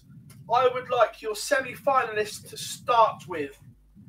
Who are you going for from the four quarters of the draw? Do you need time to look or have you picked? I picked two, not the others. I'm. Let me just Well, you, can down. go, you can go first then. Gob. Nah, bugger that. We bought Jar back. Throw him under the bus. Is that how it works? Well, I've got. hang on. Sorry, but I, I still haven't picked two of mine yet, and you have, so you go. Don't be mad. Be better. Hurry up. Just get on with it. You say. Uh, section one, Peter Wright. Section two, Luke Humphries. Section three, Rob Cross. Section four, Michael Smith. No. Incorrect. Oh, but not finish mine, idiot. What was that? Uh, Nothing, darling. Exactly. Uh, incorrect on two of them. Uh, Dimitri Van den Bergh will beat Jonny Clayton and then beat Peter Wright to win the quarter. Get a revenge. He's not getting for... through them back to back, and that's why I've done that. He is. Because remember, Clayton's only 11 games. If it was a best, if it was two best of 16, uh, bet- first 16s, I'd agree with you. But Clayton would be first to 11. So I, I so I'm going with so I'm going with uh, Dimmy to avenge last year's win against Peter, uh, uh, final against Peter Wright. I'm with you on Luke. I think he gets the job done. Uh, my third one is going to be Gerwyn Price. And I'm going to say incorrect on three, actually. No, no, I'm not. No, I'm with you. I, I'm, I'm torn between Smith and Noppy. I'll, I'll go Smith just about. So I've gone Dimmy, Luke Humphries, Gerwyn Price, and Michael Smith. Uh, you are all incorrect. Let me guess who wins Michael section Van two, Gerwen, Barcy? Michael Van Gerwen, Michael Van Gerwen, and Michael Van Van Gerwen wins. No, incorrect. Section number one. Jonny Clayton. Johnny Jonny Clayton will come through. Section number two, I agree with you both, just because I think be he's Humphries. I, I am going Humphries. I may change my mind after seeing Michael play in round one, but if you're asking me right now, I have to go Humphries because I just don't know. There are too many. There are too many question marks. After seeing MVG play, I, I may change my mind, but right now, I have to go Humphries. Section number two, I agree with one of you, and I agree with Jar. I am going Gerwyn Price. And it's section number four, where I am really, really torn between my heart and my head. Because Your head saying nothing. no, my head Yeah. is saying Michael Smith. Oh. My heart and the old romantic in me Gando. is saying is saying Gando. And I don't know why. doing there in the pub between streaming and this? And I shouldn't because I can't back it up with anything. But I just look at Gary Anderson and think it could be the one. You put your How is that any different from anything you've ever said? Yeah, all right, fair enough. Um, There is a distinct lack it. of backing it up with anything Phil Bard's ever predicted in his life. Yeah. I'm Normally gonna just do. MVG wins. I'm going Gary Anderson to make a wild match play semi final. My head is saying Michael Smith makes the semi final. My head is saying it. But I'm going to go with Gary Anderson will beat Michael Smith in the quarter final. Harvey Marsh has got it completely correct. Dimmy v Humphries, Gezi v Michael Smith. Bang on. Congrats, Harvey. Put your the bets on now. Um, so, chat room, from the ones you've picked, from your selections, I would like your winner and your runner up for the Betfred World Match Play.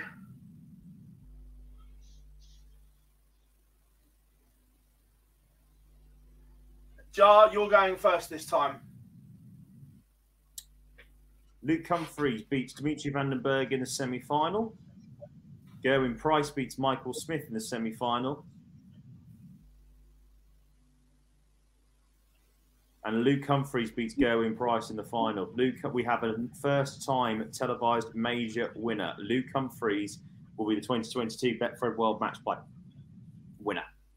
Talking about having absolutely bugger all to back anything up with. How on earth have you just put Gessie in the final? Because it's Gezi. Gezi's Gezi's been playing garbage for most of the year. I think we can all accept It's that, fair. right?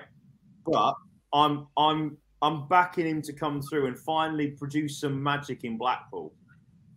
To be Why? fair, Because his Instagram next to the pool says his arm feels right when he's had seven cocktails. Yes. Good Yes. job. Yes. to, to be, to be fair, I've just realised what I've done, and I'll call it in a minute. But Gob, you're going first. What have you just done? Oh, you I've just put Ando Gary on- Gezi on the semi-final I've got stage. I've, I've got Ando and Gezi playing each other in the semi-final without even realising. Here we go. Here we go. You're about to put Gezi in a final as well. What are you two playing at? Um, God, what? Wa- What are you saying? I'm saying you're a pair of idiots. Um, yeah. Nothing's changed then. Oh, hang on. Desperate time. I'm just about to phone Lee Boyce for a bit of sanity. That's the first time that's ever been said on this station. oh. And last, love you, Lee, because you're definitely either listening back or watching back.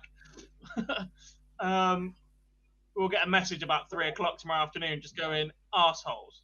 Um, yeah, brilliant. Sorry. Uh, the final will be Luke Humphries after he beats Peter Wright against Michael Smith after he beats Rob Cross. So which one wins? I don't want to say it because when we say it, it doesn't happen, but I think it's happening. We're no, Smith to beat it's not. No. Yeah. Yeah. Um, Wrong.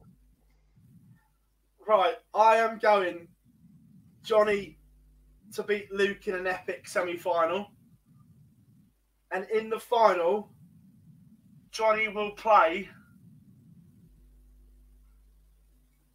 You're not. Don't do it. Don't do it.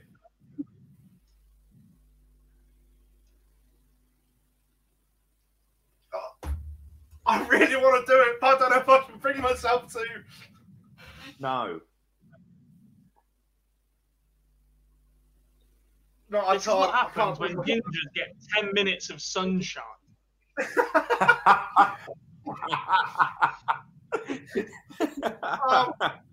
we've, we've both been sat inside most of the week, Gob, while you've just been swanning off and not even bothering to turn up on the Pro Tools.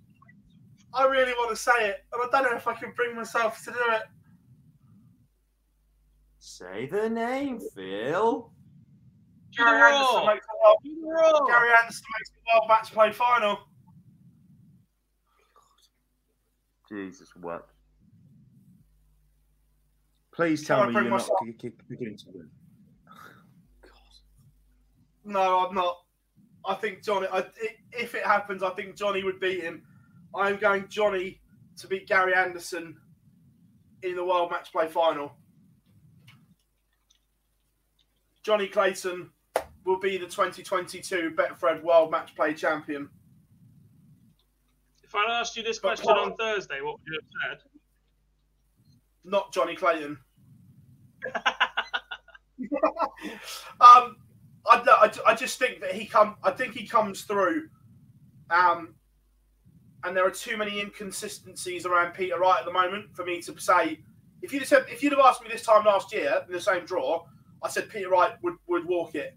But there are too many inconsistencies around the Peter Wright game But even if he plays well one game, I'm not convinced he can do it night after night like he did last year. What you're about to say, he, he, there's only one. Let's remind ourselves just quickly about last year's World Match for Peter Wright. The man averaged the fifth highest tournament average in history. I think the fourth most 180s across the week in, in tournament history. Uh, Yeah, was only something like behind once, and that was the opening leg against Noppy. against Dan Noppert, yeah. Um, but he's just not in. He's just not in that form this year. He hasn't got that aura around him. Um, so I tell you what, and Rose has just said it in the chat room as well. If anyone's going to win this out of nowhere, it will be Gary. I completely agree. That if anyone can just from absolutely nowhere produce, it would be Gary. Got it. And look, and, look and, and to be fair, I've gone with my heart, but I could quite look. My head says Michael Smith comes through quarter three, but I've, I've just gone with gone with my gut, and I, I'm just going to go with Gary. But what an absolute insane! That would be insane. And like I said, at the moment I can't back Michael, but after the after the first one, we'll know more. But right now, no.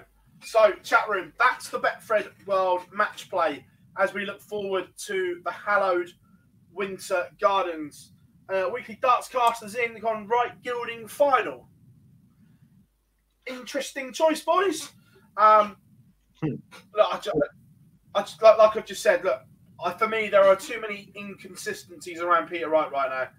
One minute it's brilliant, the next minute he drops off a cliff.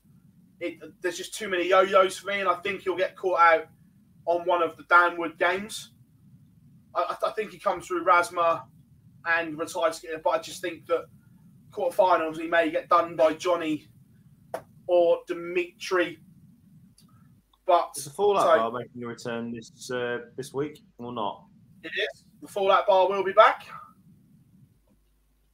Awesome. I will not be on that because specifically on the first night of the match play, I will be at 2020 finals day, at least 15, 20 points in, like I was last year, Gold. Yeah, I'm not sure who's hosting that one because I will be considerably drunk as well. He's not coming with me. He's decided to bottle it. um, I'd show you up anyway. So that is the, the the Betfred World Match Play. Whilst we're on the match play, gents, let's talk about the ones who missed out and where do they go from here because missing the match play when you're defending ranking money and stuff like that can be tough.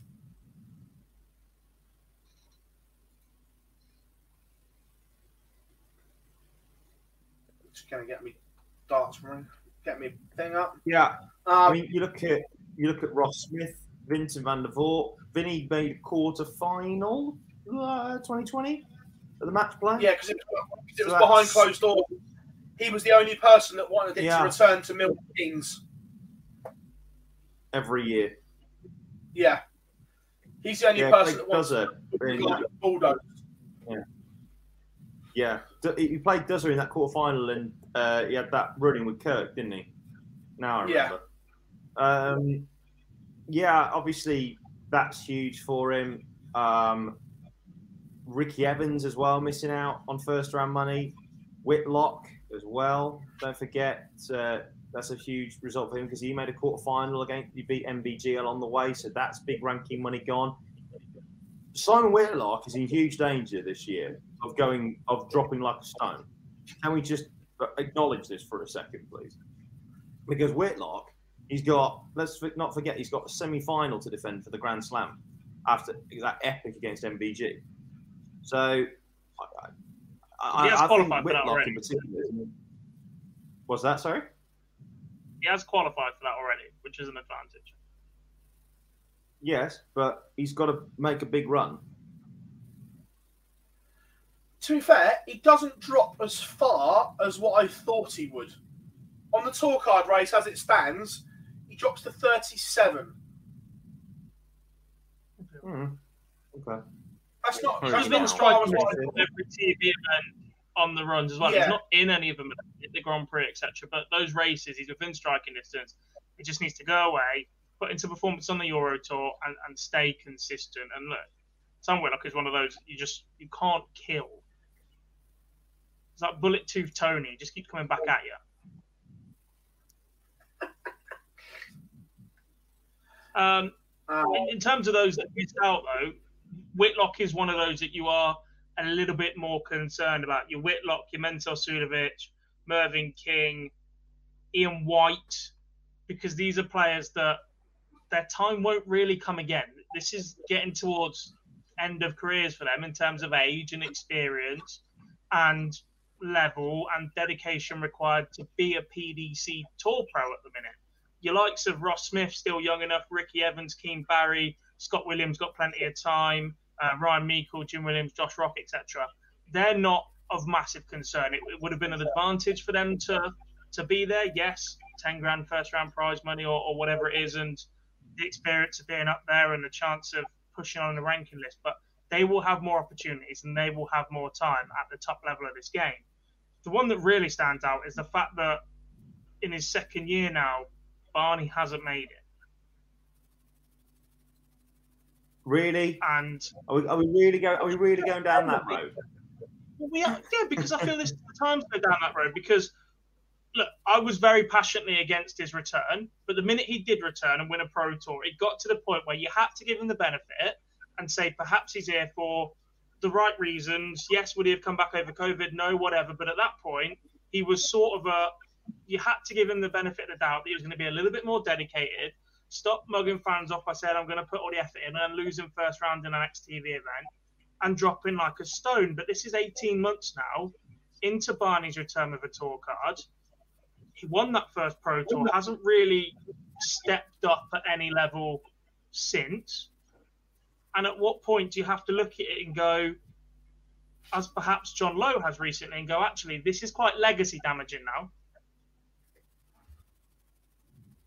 Well, it's quite interesting that he's in every exhibition against Taylor.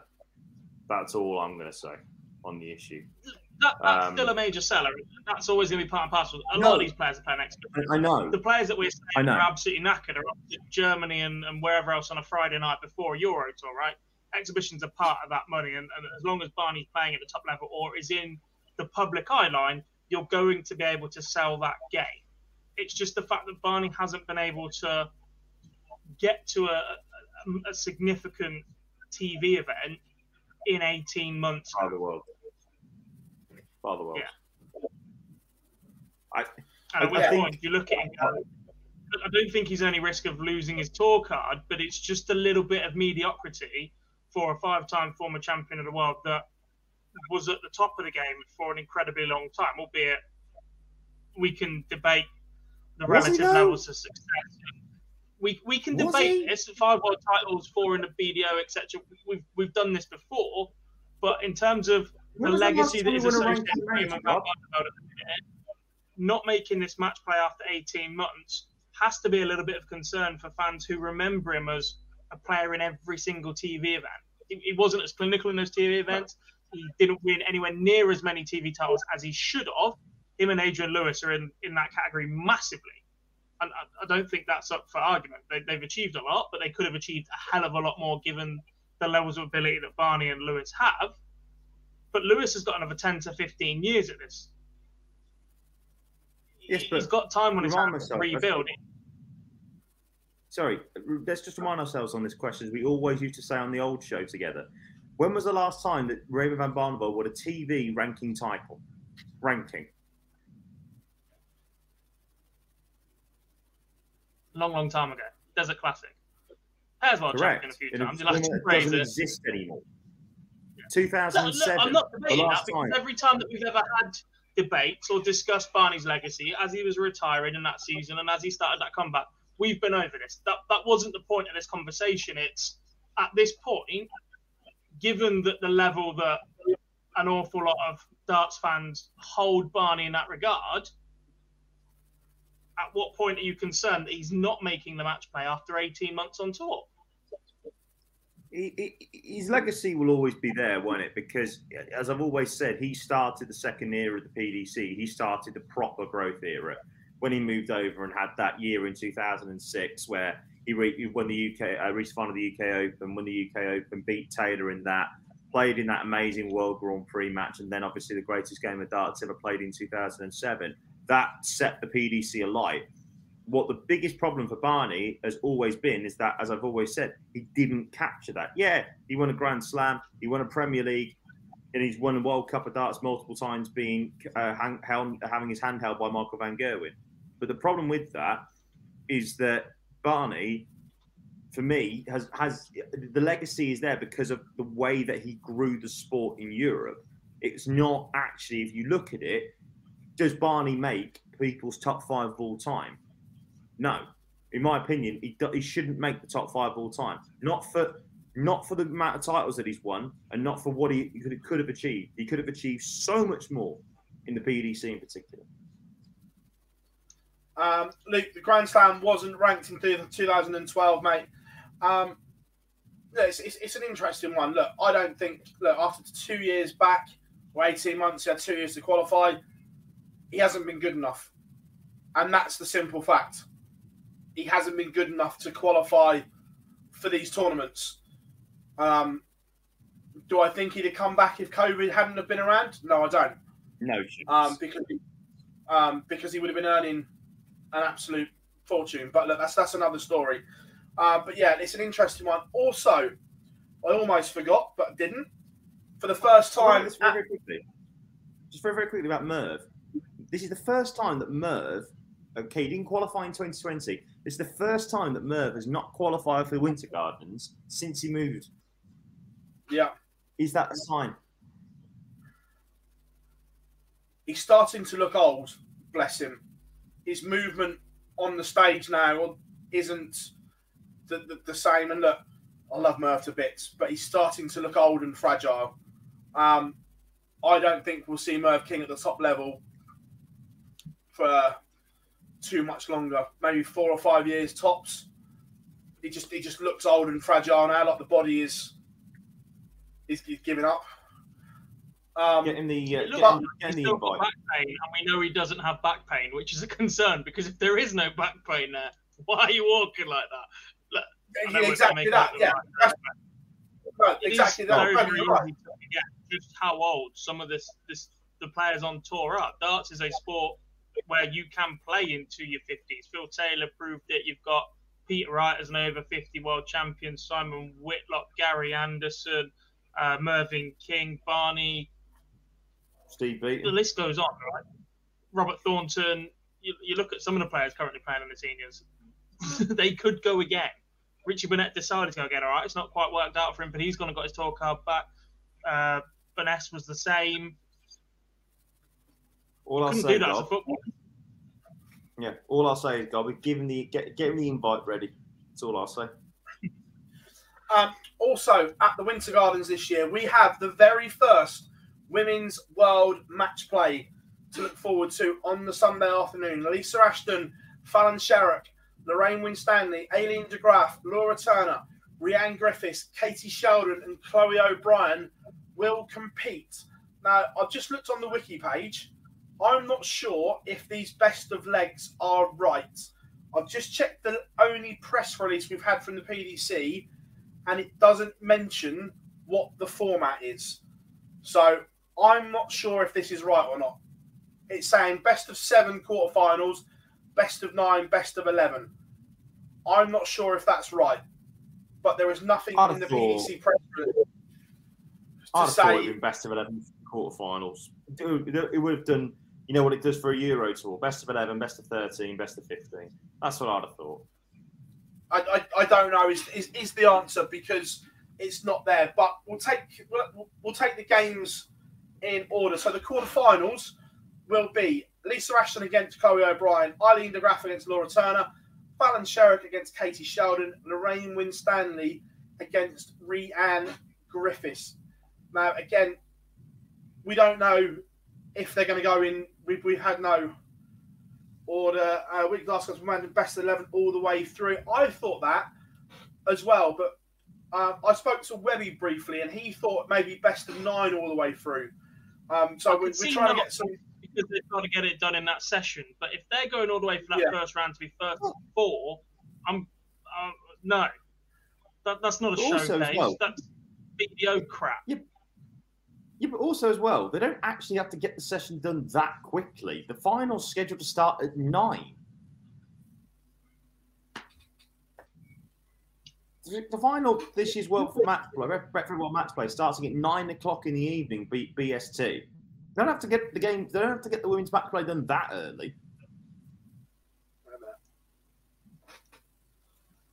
Let me tell you.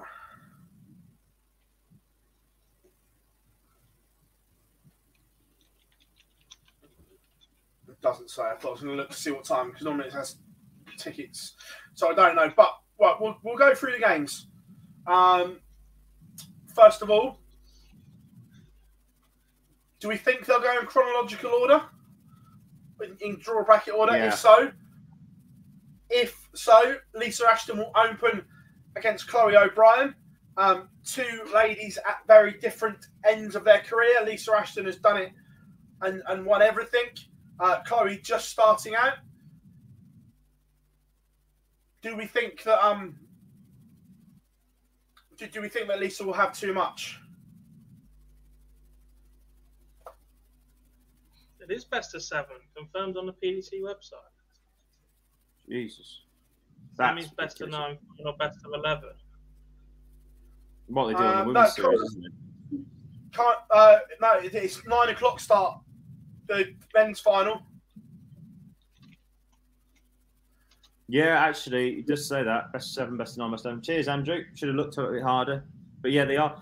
I, I, I think they're going Ashton O'Brien, Aileen de Graaf, Laura Turner, Fallon against Katie, Lorraine against Rihanna, I suspect. Yeah, draw That's bracket the way order. I think they're. Yeah. So, okay, um, match number one. Although Chloe did amazing to get there, is this a bridge too far against the four times women's world champion? God, I think so. Look, Lisa has that experience, that scoring power. The, the fact it is only first to four at that stage, staggering as that is, um, just gives the upsets that little bit more of an opportunity to occur. But at that point, I- I still think Lisa's pretty comfortable. We saw her play in Harlem last weekend, weekend before. I don't know what day it is anymore.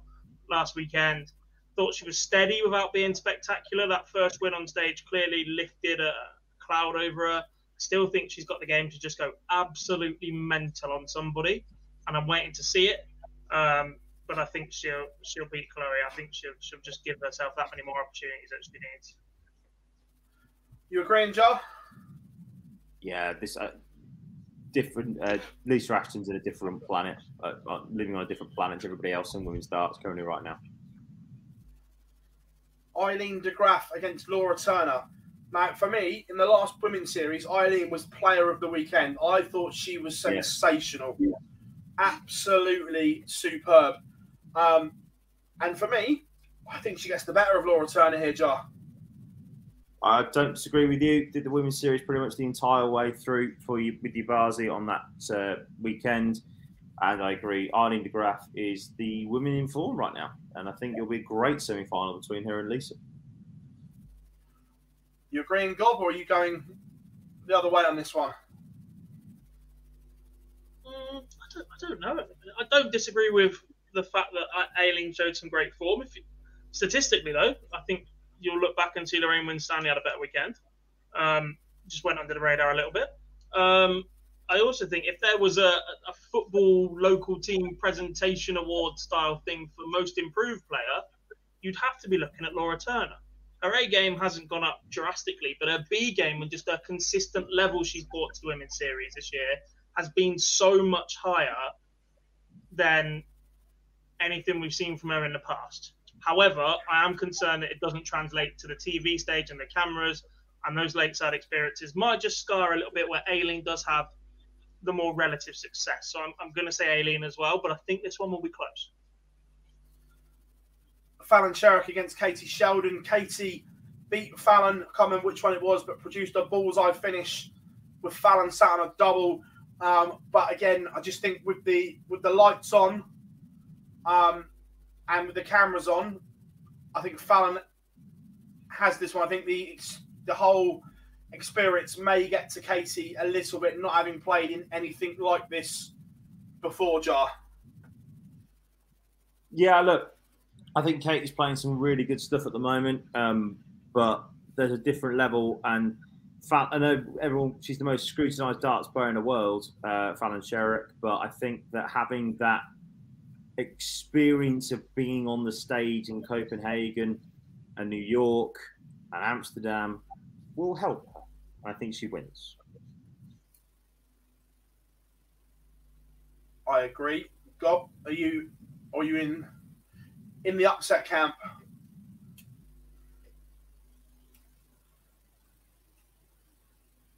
If there is going to be an upset, I think this game is the most likely to produce it. Fallon State game is exceptional. Do not get me wrong. There is a different kind of pressure on Fallon in this event because she's going in as the hunted, not the hunter. The fans will be ambivalent about both.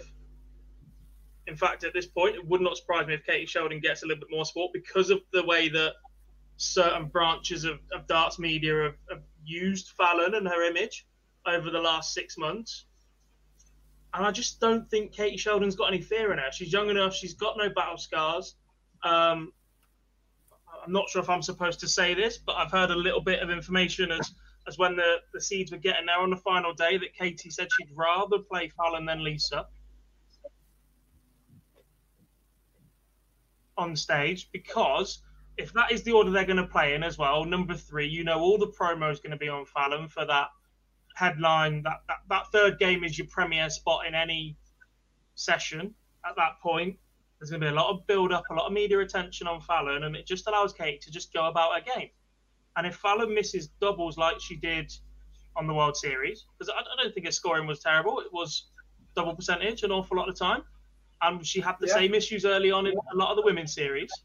If she does not hit that outer ring with the capability that we know she's got, I genuinely can see Katie causing an upset. I just, I just think that the, the situation may get to Katie a little bit the whole thing, like we said with Martin Lukeman, going and playing on that Winter Garden stage and, and everything like that may just get to her. Um, I don't think it'll be easy for Fallon, but I, I think Fallon comes through. Uh, Lorraine Winstanley against Rhian Griffiths. Looking forward to this one because I think it's very, very competitive game. Look, we all know with Lorraine's action, it's all or nothing. When it's on, it is very good as we saw in the last block of women's series. But when it's off, that lack of follow through means the darts are jerky and stabby as they leave a hand. That's not against Lorraine. That's just the laws of watching darts and how they leave their hands. If you haven't got a good follow through, they spray. God. So for me, this game is all on Lorraine, whether the action is on or off. Yeah, I agree, but it's just been on far more often than it's been off recently. Yeah, agree. Agreed. I don't she has comfortably been number three on the tour. Comfortably, she's she's been involved in a couple of battles with Jane Densley. At one point, they were they were a lot closer than than obviously Jade not making this event in the end. Um, but yeah, she's just been head and shoulders above the rest. There's been Lisa, there's been Fallon, and then there's been Lorraine out on her own pretty much at that point. Um, and whilst I do agree that it can be a little bit ropey first round, I, I think Lorraine will come through it. Are you agreeing, Joe? Yeah, I don't disagree. I, I think we, I think Lorraine has been playing some outstanding stuff, and uh, she will make it through to the semi-final. I don't see any upsets. So, how do we see this playing out from the semi-finals? Do we get the final? Everyone wants, maybe expects do we think it will be Fallon against Lisa in the final? Jars no. shaking his head, which says to me, you think Aileen beats Lisa? Definitely. Am I close? Or do you think you Lorraine beats Fallon? Lisa beats Aileen, and Lorraine beats Fallon, and Lisa Ashton beats Lorraine Winstanley to be crowned the 2022 inaugural Betfred Women's Match Play Champion. I think Lorraine has been playing Fallon quite regularly on the tour and been beating her regularly at semi-final stages. And I think that I, th- I think that they've shared the, the, spoils a little bit. And I just think that maybe the pressure might get to Fallon slightly a little bit. Lorraine, in that aspect, has got a free run there no one is, not many people are expecting it to go and beat Fallon up on that stage. And but all, every one of them, of those women, appreciate people played on stages and all the rest of it, but no one has ever played on that stage before. No one in that field. And things can do, and pressure and televised action can do stuff, Barzy. And I think the uh, and I think that Fallon might just fall a little bit by the way uh, in in this game. We're close, but I think Lorraine beats her, and then I think Lisa beats Lorraine in the final. What you saying, God? What you saying? Um, what I want to happen and what I think will happen are two very, very different things. I would love to see Fallon win this event. Just because of the way that she's been treated in the last six to seven months, the things that aren't her fault, the way that other organisations have just jumped onto a bandwagon and yeah. flogged it, for want of a better word. Um, but I think Lisa Ashton lives this time.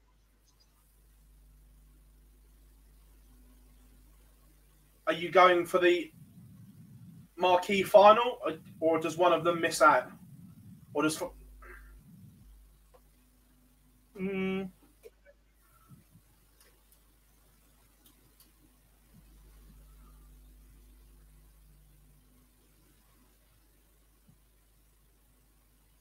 Take your time, love. We got all night. I will do. Look, I know, I know I spent a while saying earlier why I think Katie could beat Fallon and, and have that upset. Whether or not it happens is a different matter. I'm, I'm going to say we get that dream final. I'm, I'm going to say Lisa edges it.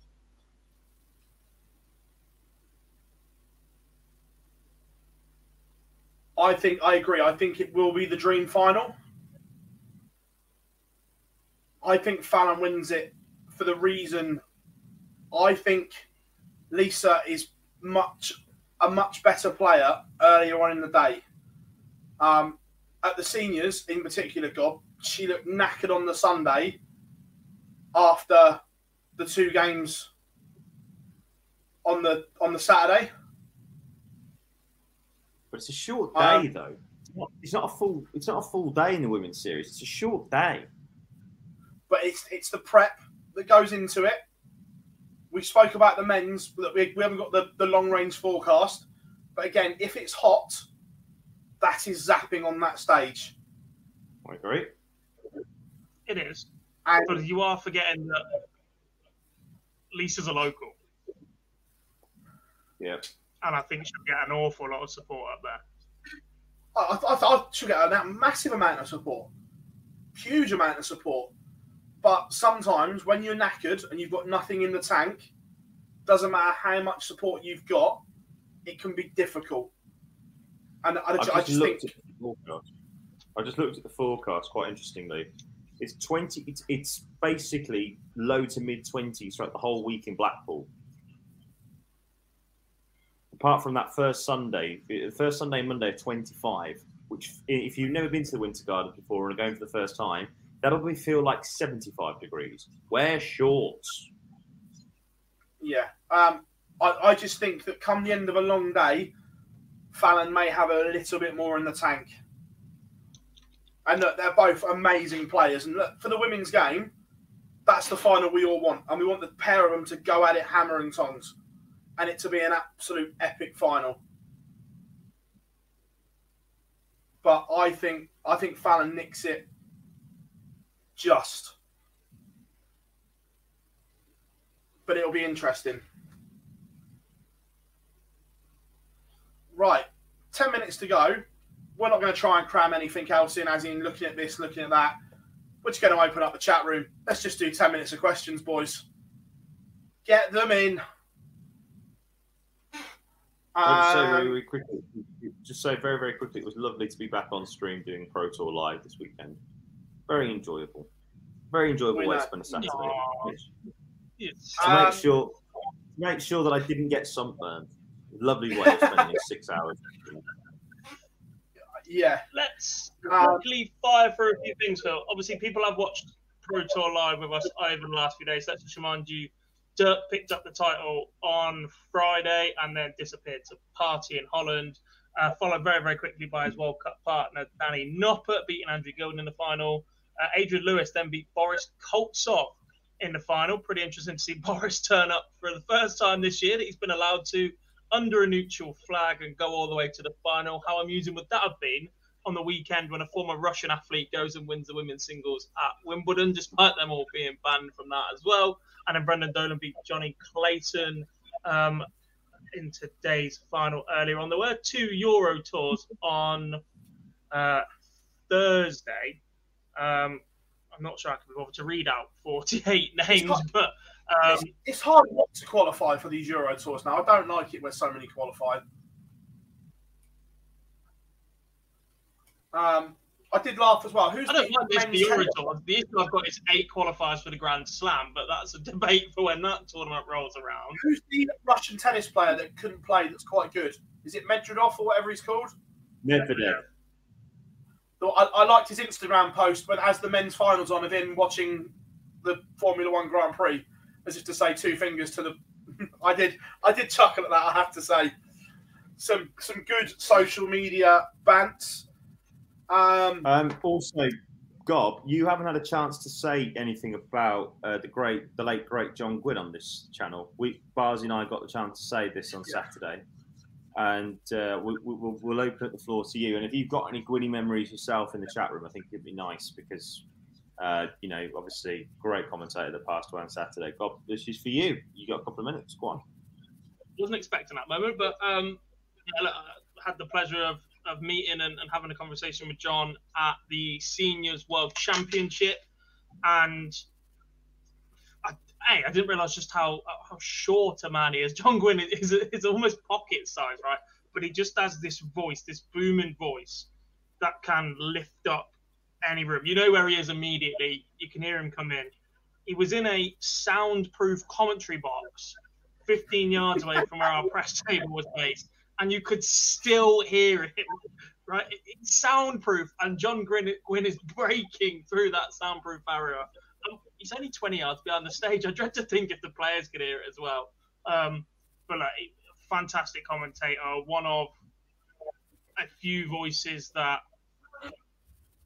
allowed darts to grow.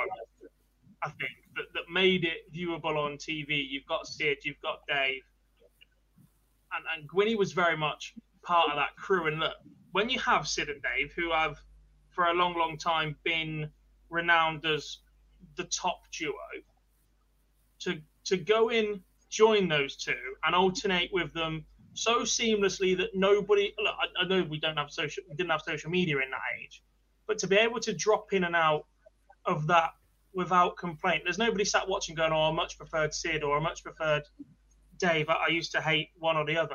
The fact that those three could just interchange without complaint from anybody just tells you how good we had it in terms of darts broadcasting back then. They were amazing. They complemented each other. They got on so well. They all had their, their little perks, their, their little knacks of commentary. Um, and yeah, it, was a pleasure to be able to meet John in February. Um, obviously, the, the, thoughts are with his, his family and friends at this time. It, has been a, a, long battle with cancer, um, one that I, I sense a little bit of relief, perhaps, that he is no longer struggling and, and in pain. Um, but that doesn't make the loss any easier to, to take at that moment. Um, but he was fantastic. Absolutely, couldn't agree more. That commentary box in the, that commentary box in the sky is very good at the moment, isn't it? Dave Lanning, yeah. Sid Waddell, and John Gwynn with uh, Bruce Spendley refereeing and Eric and Jocky playing up on stage together tonight. Probably it's not a bad, not a bad comment, not a bad uh, darts game in the sky to have.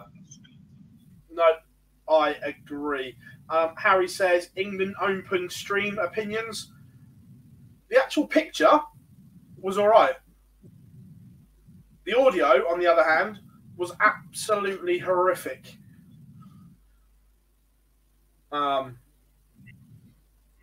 I think that sums up. Look, one of the teams yeah. was meant to be down there for commentary. They couldn't get that working. The audio quality on the things they did have wasn't great. Um, yeah. Disappointing because actually normally the, the England Darts Organisation streams are pretty good. They tend to be quite watchable. We don't tend yeah. to get exposure to WDF events or those sort of events on, on that side of it. Um, as often as, as we do PDC events, and look, not everybody's got the financial budget of Loop or, or Matchroom as they as they are now, or, or whatever else. But yeah, it was disappointing because actually it was an intriguing set of matches, and I, I just found it unwatchable. I couldn't watch any of it. Yeah, yeah, just the audio was was horrific. Um, Glenn says, "I think Beau is better than both." Um, I can't say what I want to without hanging people out to dry. Could be better than both. I agree, but has issues. Uh, Sam asked, why isn't Beau in the match play? Simple. She didn't turn up for the women's series. She's chasing ranking points deep darkest Romania. Yeah. Yeah. Um, yeah, Dish didn't, didn't bother going. Um, Laura says John called in, John's, as in the Jokers, what, nine, 2019 World Master stuck with me. Yeah, just an absolute presence. You knew where he was at all times very tiny man, however, huge, huge voice. Um, Luke says, Do you think Gary will win a major this year? If anyone One wins sec. one that we don't, if, if anyone wins one that we don't think, or we don't think he can, it will end up Gary. Do you reckon? Okay, then here's a question. Do you reckon that we're seeing the back end of Gary Anderson's career? As in, do we think in the next couple of years? Do you think he's? Do you think he's going to be Romeo done? Yeah. And the reason I say that is not because of he can't. We, we, look, Gary's been the same for a few years now, but there's only so long you can get away with not playing on the Euro Tour with the amount of money involved in it and not slide. And I think he'll get caught out with that very, very soon. But the fact he stayed in the top 10 and not played a Euro Tour for five years is nothing short of remarkable. Top four. Don't forget Yeah. that 2018. He basically just he basically just lived in the top four after winning loads of events. Um, but yeah, the, the, the fact that he hasn't played on the Euro Tour and done it is remarkable for me. But yeah, I, I think we're seeing the, the twilight. Sadly, because he is one of the all time greats. Could you imagine- doing anything at the match? Sorry, go on. If he liked, could you imagine if he liked darts? Oh God, he'd have been the best player ever to ever, ever picked up a dart. Yeah, if he actually liked it. Yeah, Um, Matthew go on, says, John. are they know- doing anything in the match play? Yeah, Ma- Ma- uh, Matthew says, are they doing anything in the match play for Gwynny? I'd imagine so. Sky are normally Yeah. very good about that sort of stuff. well, and he, and he was in the PDC Hall of Fame as well. So I, I, I would imagine so, yes. Um, who's your top two choices for retirement after the Worlds? Beaton. Through And choice does it. or Um, yeah, look, I, I, I don't think does it from PDC. Like, I think that there's a few that I think may choose to hand back their cards or lose their cards that will just go and do their own thing, playing the seniors events and things like that, playing the live league. Um, Dozer and Beaton, perhaps. Steve West. Yeah, Westy. He's, he's, he's not keeping his tour card, and I don't think he's going to have to get one back in a minute. Agreed. Right, last couple from us. We were two minutes late starting, so we will do two minutes and then we are going to wrap up because it's been a long, long day. We'll still give you two hours, everyone. Don't worry about that. And then I'm off to watch the highlights of the England ladies because uh, they've, they've just put up a match play score. the game close, close enough, 8 0. 6 0 at half time. You're actually be coming home They for did the a pro- first they did a in pro sort on a game that had a lot of media build up in which the Norway manager went, England are under Yeah. And also as well, not oh, being funny, but like haven't half the didn't half the people trying to get down to the Amex couldn't get there because of the trains. Yeah. Lord. They just they just play Jamie Caven at the match play. Hmm. Well. Um. um turned up without Caven. Apparently, John Arnorita went absolutely in on them on on either on on Talksport, I think. Really? What a hero. I love talking. Um, right, Yeah, what also we as got? well. If you, if you, if, Can't you be are out and about- present Liverpool with the rest of our legends currently on tour. Yeah. well, I was going to Uh, say very, very quickly. I was just going to say very, very quickly. If you are out and about, Talksport are doing every session. Uh, no, not every session. The only session they're not doing is Sunday afternoon because of the golf. Golf. But, Yeah. they're doing a set. they're- Every other session of the match play live on the radio. So if you are out and about uh, in the evenings, have a listen. Darts on the radio does work. Danta, Yeah. Nace, Nico, Mark Wilson do a cracking job. Matt Gubbins, Abby Davis do a cracking job. So have a listen What to have that. they got on the other It's channel? Because they've got one and two. So, uh, Euros, isn't it? talk- Women's Women's Euros, isn't it? Might be, yeah. Yeah. Um, Daniel, the schedule will be out in the next few days. Obviously, the draw was only done late tonight. PDC after the imagine eight that's tomorrow, Sky. won't? Yeah, so tomorrow, Wednesday morning, the latest. Um, by the time they get it all sorted.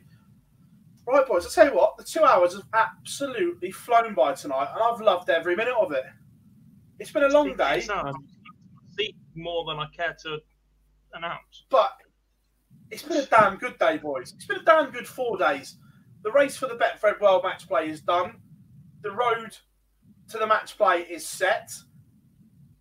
Life's good. You excited for you excited for Friday afternoon and the uh, trip up the M6, Barzy? Friday afternoon. Friday morning, sorry. Oh, yeah, Friday morning. Yeah, excited? Can't wait. Can't wait. I, I will, I will say way. this. I'm very, very, very, very upset that currently right now that I will not be going for the first time since 2016. Very upset. But life's, life's a bitch. Can you not wing an afternoon, uh, one day during the week, and come up for a session, for an evening session? But the thing is, is that like I could go up on the 22nd on the Friday night. I could, but then I've got to be out the door early doors because I've got to go to Sheffield on Saturday morning because I'm doing swimming announcing. Or get a B&B in Blackpool, stay the night, and go straight from Blackpool to Sheffield. That's what I'm saying. So it, it's one of those that I've got to get. I've got to get to Sheffield on Saturday morning. It's a massive job. It's a two-hour car drive. something God doesn't know about, obviously. Two hours? That's a local one. What you want about, man? Two hours to get from Blackpool to Sheffield. Ridiculous. Um, uh, Laura says, so sick of darts. Had Maisie, had Miss Maisie doing something normal now for four days. Maisie loves it. I love the fact that kids are skipping school to listen to us. It's very surreal. No, stop encouraging that. Go to school, Maisie. um, but everyone, thank you very much for your continued support over the last four days. It means the world to us. It really does. Um, the fact that most of you have been here all day with online darts is truly amazing. Remember, we are at the Betfred World Match Play with everything covered. The Fallout Bar returns website, we have it all covered for you. It's been great to have Jar back involved this weekend, and he's loved every minute of it as well, which is always good. Um, Gob's been superb in the background, putting polls and all that up. He couldn't show his face because obviously his boss would know he's not working then, but doing stuff in the background was an absolute joy. Um, it's been superb. Thank you very much for your continued support. We have been Online Darts. We will see you on Friday for the preview. We're going to get the preview up on YouTube for the Betfred World Match Play. All the action starts Saturday. Boys, that is us signing out for the night. Absolute pleasure. And we'll see you all very, very soon.